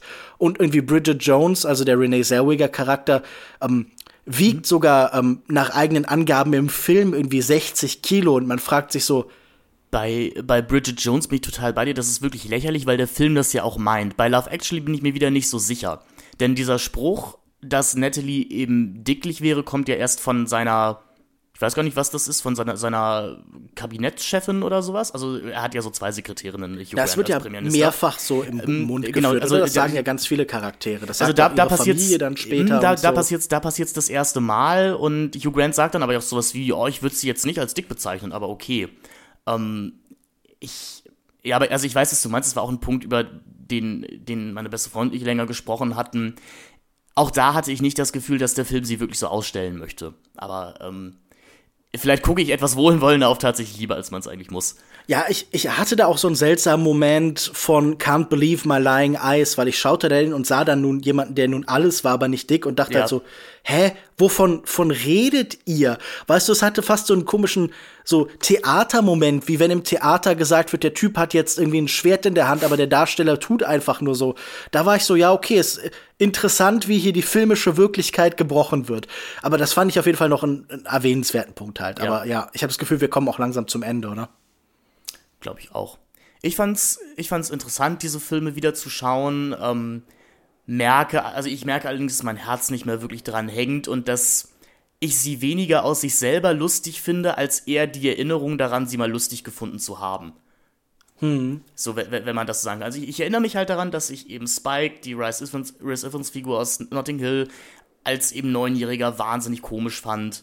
Ähm, dass ich gewisse Dialoge sehr lustig fand. Und ich, ich habe eben einfach manchmal das Gefühl, es ist häufig auch Humor per Assoziation bei Richard Curtis. Also es ist halt wahnsinnig blöd, doof, wenn man jetzt mal die Ringe vergessen hat bei der Hochzeit. So. Hm. Das ist eine Situation, in der wollen wir nicht sein. Das stimmt wohl. Und dabei bleibt's dann irgendwie auch. Ja. Aber das, das passt ja auch zu dem, was wir rausgestellt haben. Es wird halt nie besonders dramatisch. Es, es, es, es gibt keine besonderen Abgründe. Es muss niemand wirklich was lernen. Na gut, in vierzehn ein Todesfall lernen wir halt dann halt, dass man die Ringe unbedingt am Tag vorher einpacken sollte. Aber dann, dann, hat, dann hat sich das auch schon wieder. Ja. Ich hatte ja, glaube ich, schon ein paar Mal so Fazit-ähnliche Sachen hier gesagt. Ich fand das insgesamt eine völlig solide Weihnachtserfahrung. Ich habe das Gefühl, ich habe jetzt eine Lücke geschlossen, die auch wichtig ist. Das sind ja sicher auch irgendwie Filme, die viel zitiert werden, die einflussreich sind. Äh, ich habe aber jetzt nicht das Gefühl, dass das bei mir jetzt irgendwie Weihnachtsrituale sind oder dass das Filme sind, wo mein Herz in besonderem Maße dran hängt. Aber ich verstehe definitiv ihre Qualitäten. Und ich habe auch gedacht, Filmkritiker gut und schön, aber ich werde jetzt in Zukunft für Horse and Hound schreiben und da meine wahre Bestimmung finden. Finde auch vielleicht gut noch eine Sache an Love Actually, dass er Press Junkets so bescheuert und nutzlos darstellt, wie sie tatsächlich sind. Das ist äh, das wertloseste Interviewformat, das es auf der Welt gibt. Und wenn man durch sowas durchläuft, denkt man sich immer, was zur Hölle macht man da? Wie fanden Sie es denn jetzt bei dem Film mitzuspielen? Wie war ja. das denn? Mhm, mhm. Wie kann, das, das sind immer so, ehrlich gesagt, so gar nicht so weit von so Deutschrap-Journalisten fragen. So, wie kam der Kontakt zustande irgendwie? Also, wenn man sich so an so Press-Junkets und T V-Straßensound sind jetzt nicht weiter voneinander entfernt. Bleiben Sie wirklich immer gleich, Herr Apache. Also, gibt es, gibt es da auch Momente, wo Sie mal nicht Apache sind? Ja, ja, ja. Aber ich finde gut, dass wir bei der Feststellung, Richard Curtis bleibt gleich und Apache bleibt gleich. Und äh, in beiden Fällen kann man sich darüber streiten, wie gut das ist. Lukas, schön, dass du mal wieder da warst äh, zu diesen herzerwärmenden Filmen, die wir hoffentlich nicht, also die wir nicht ganz so herzerwärmend besprochen haben, aber äh, wir konnten uns dem Ganzen natürlich auch nicht komplett verschließen. Ja. Ähm, Ich hoffe, wir sind für die Fans da draußen nicht so frostig gewesen. Ich habe das Gefühl, wir haben schon alles, was wir in unseren verkümmerten schwarzen Scrooge-Herzen hier hatten, irgendwie haben wir mobilisiert und irgendwie haben alle Kinder auf den Straßen gefragt, äh, welcher Tag es ist und haben und irgendwie einen Turkey noch besorgt und so. Also ihr müsst jetzt nicht drei Geister in die Kommentare schicken, die uns erklären, warum die Welt ohne uns doch besser wäre. Ich glaube, ich habe die Weihnachtsgeschichte nicht ganz verstanden. Aber ja, so. was, was wären deine drei Geister? Vielleicht würden sie dir zeigen, wie dein Leben gewesen wäre, wenn du Love Actually in deiner Vergangenheit geguckt hättest. Ähm. Ja, ich wäre wär sicher ein komplett anderer Mensch. Ich würde jetzt im Finanzsektor arbeiten. Ja. Du würdest im Finanzsektor arbeiten und du würdest, keine Ahnung, für die McDonalds-Spielfilmzeitung schreiben und alle Filme toll finden. Na gut, ich habe ja durchaus Kollegen, die beim äh, in dem diesem Magazinbereich angefangen haben und äh, das merkt man fast überhaupt nicht. Da will ich, will ich nicht zynisch sein oder so. Also das, das merkt man den Leuten gar nicht an, dass die aus, eigentlich aus dem Werbebereich kommen. Nein, nein. Wie gesagt, t- äh, toll, dass du da warst. Man hört dich natürlich bei Katz, dem kritischen Filmpodcast. Äh, du schreibst für Filmstarts, für Kinozeit und du schreibst Booklets für Mediabooks, die immer ganz wunderbar sind und bist ja sowieso auch hier immer ein gern eingeladener Gast und eine gern gehörte Stimme. Toll, dass du wieder da warst. Ich würde sagen, wir schlagen jetzt nochmal über die Stränge und holen uns einen Orangensaft und äh, lesen einen Reiseführer mit einer äh, amüsanten Anekdote über einen Kebab. Ja, das ist alles, was einem zur Türkei einfällt. Da gibt's Kebab. Mega. Danke, Richard Curtis.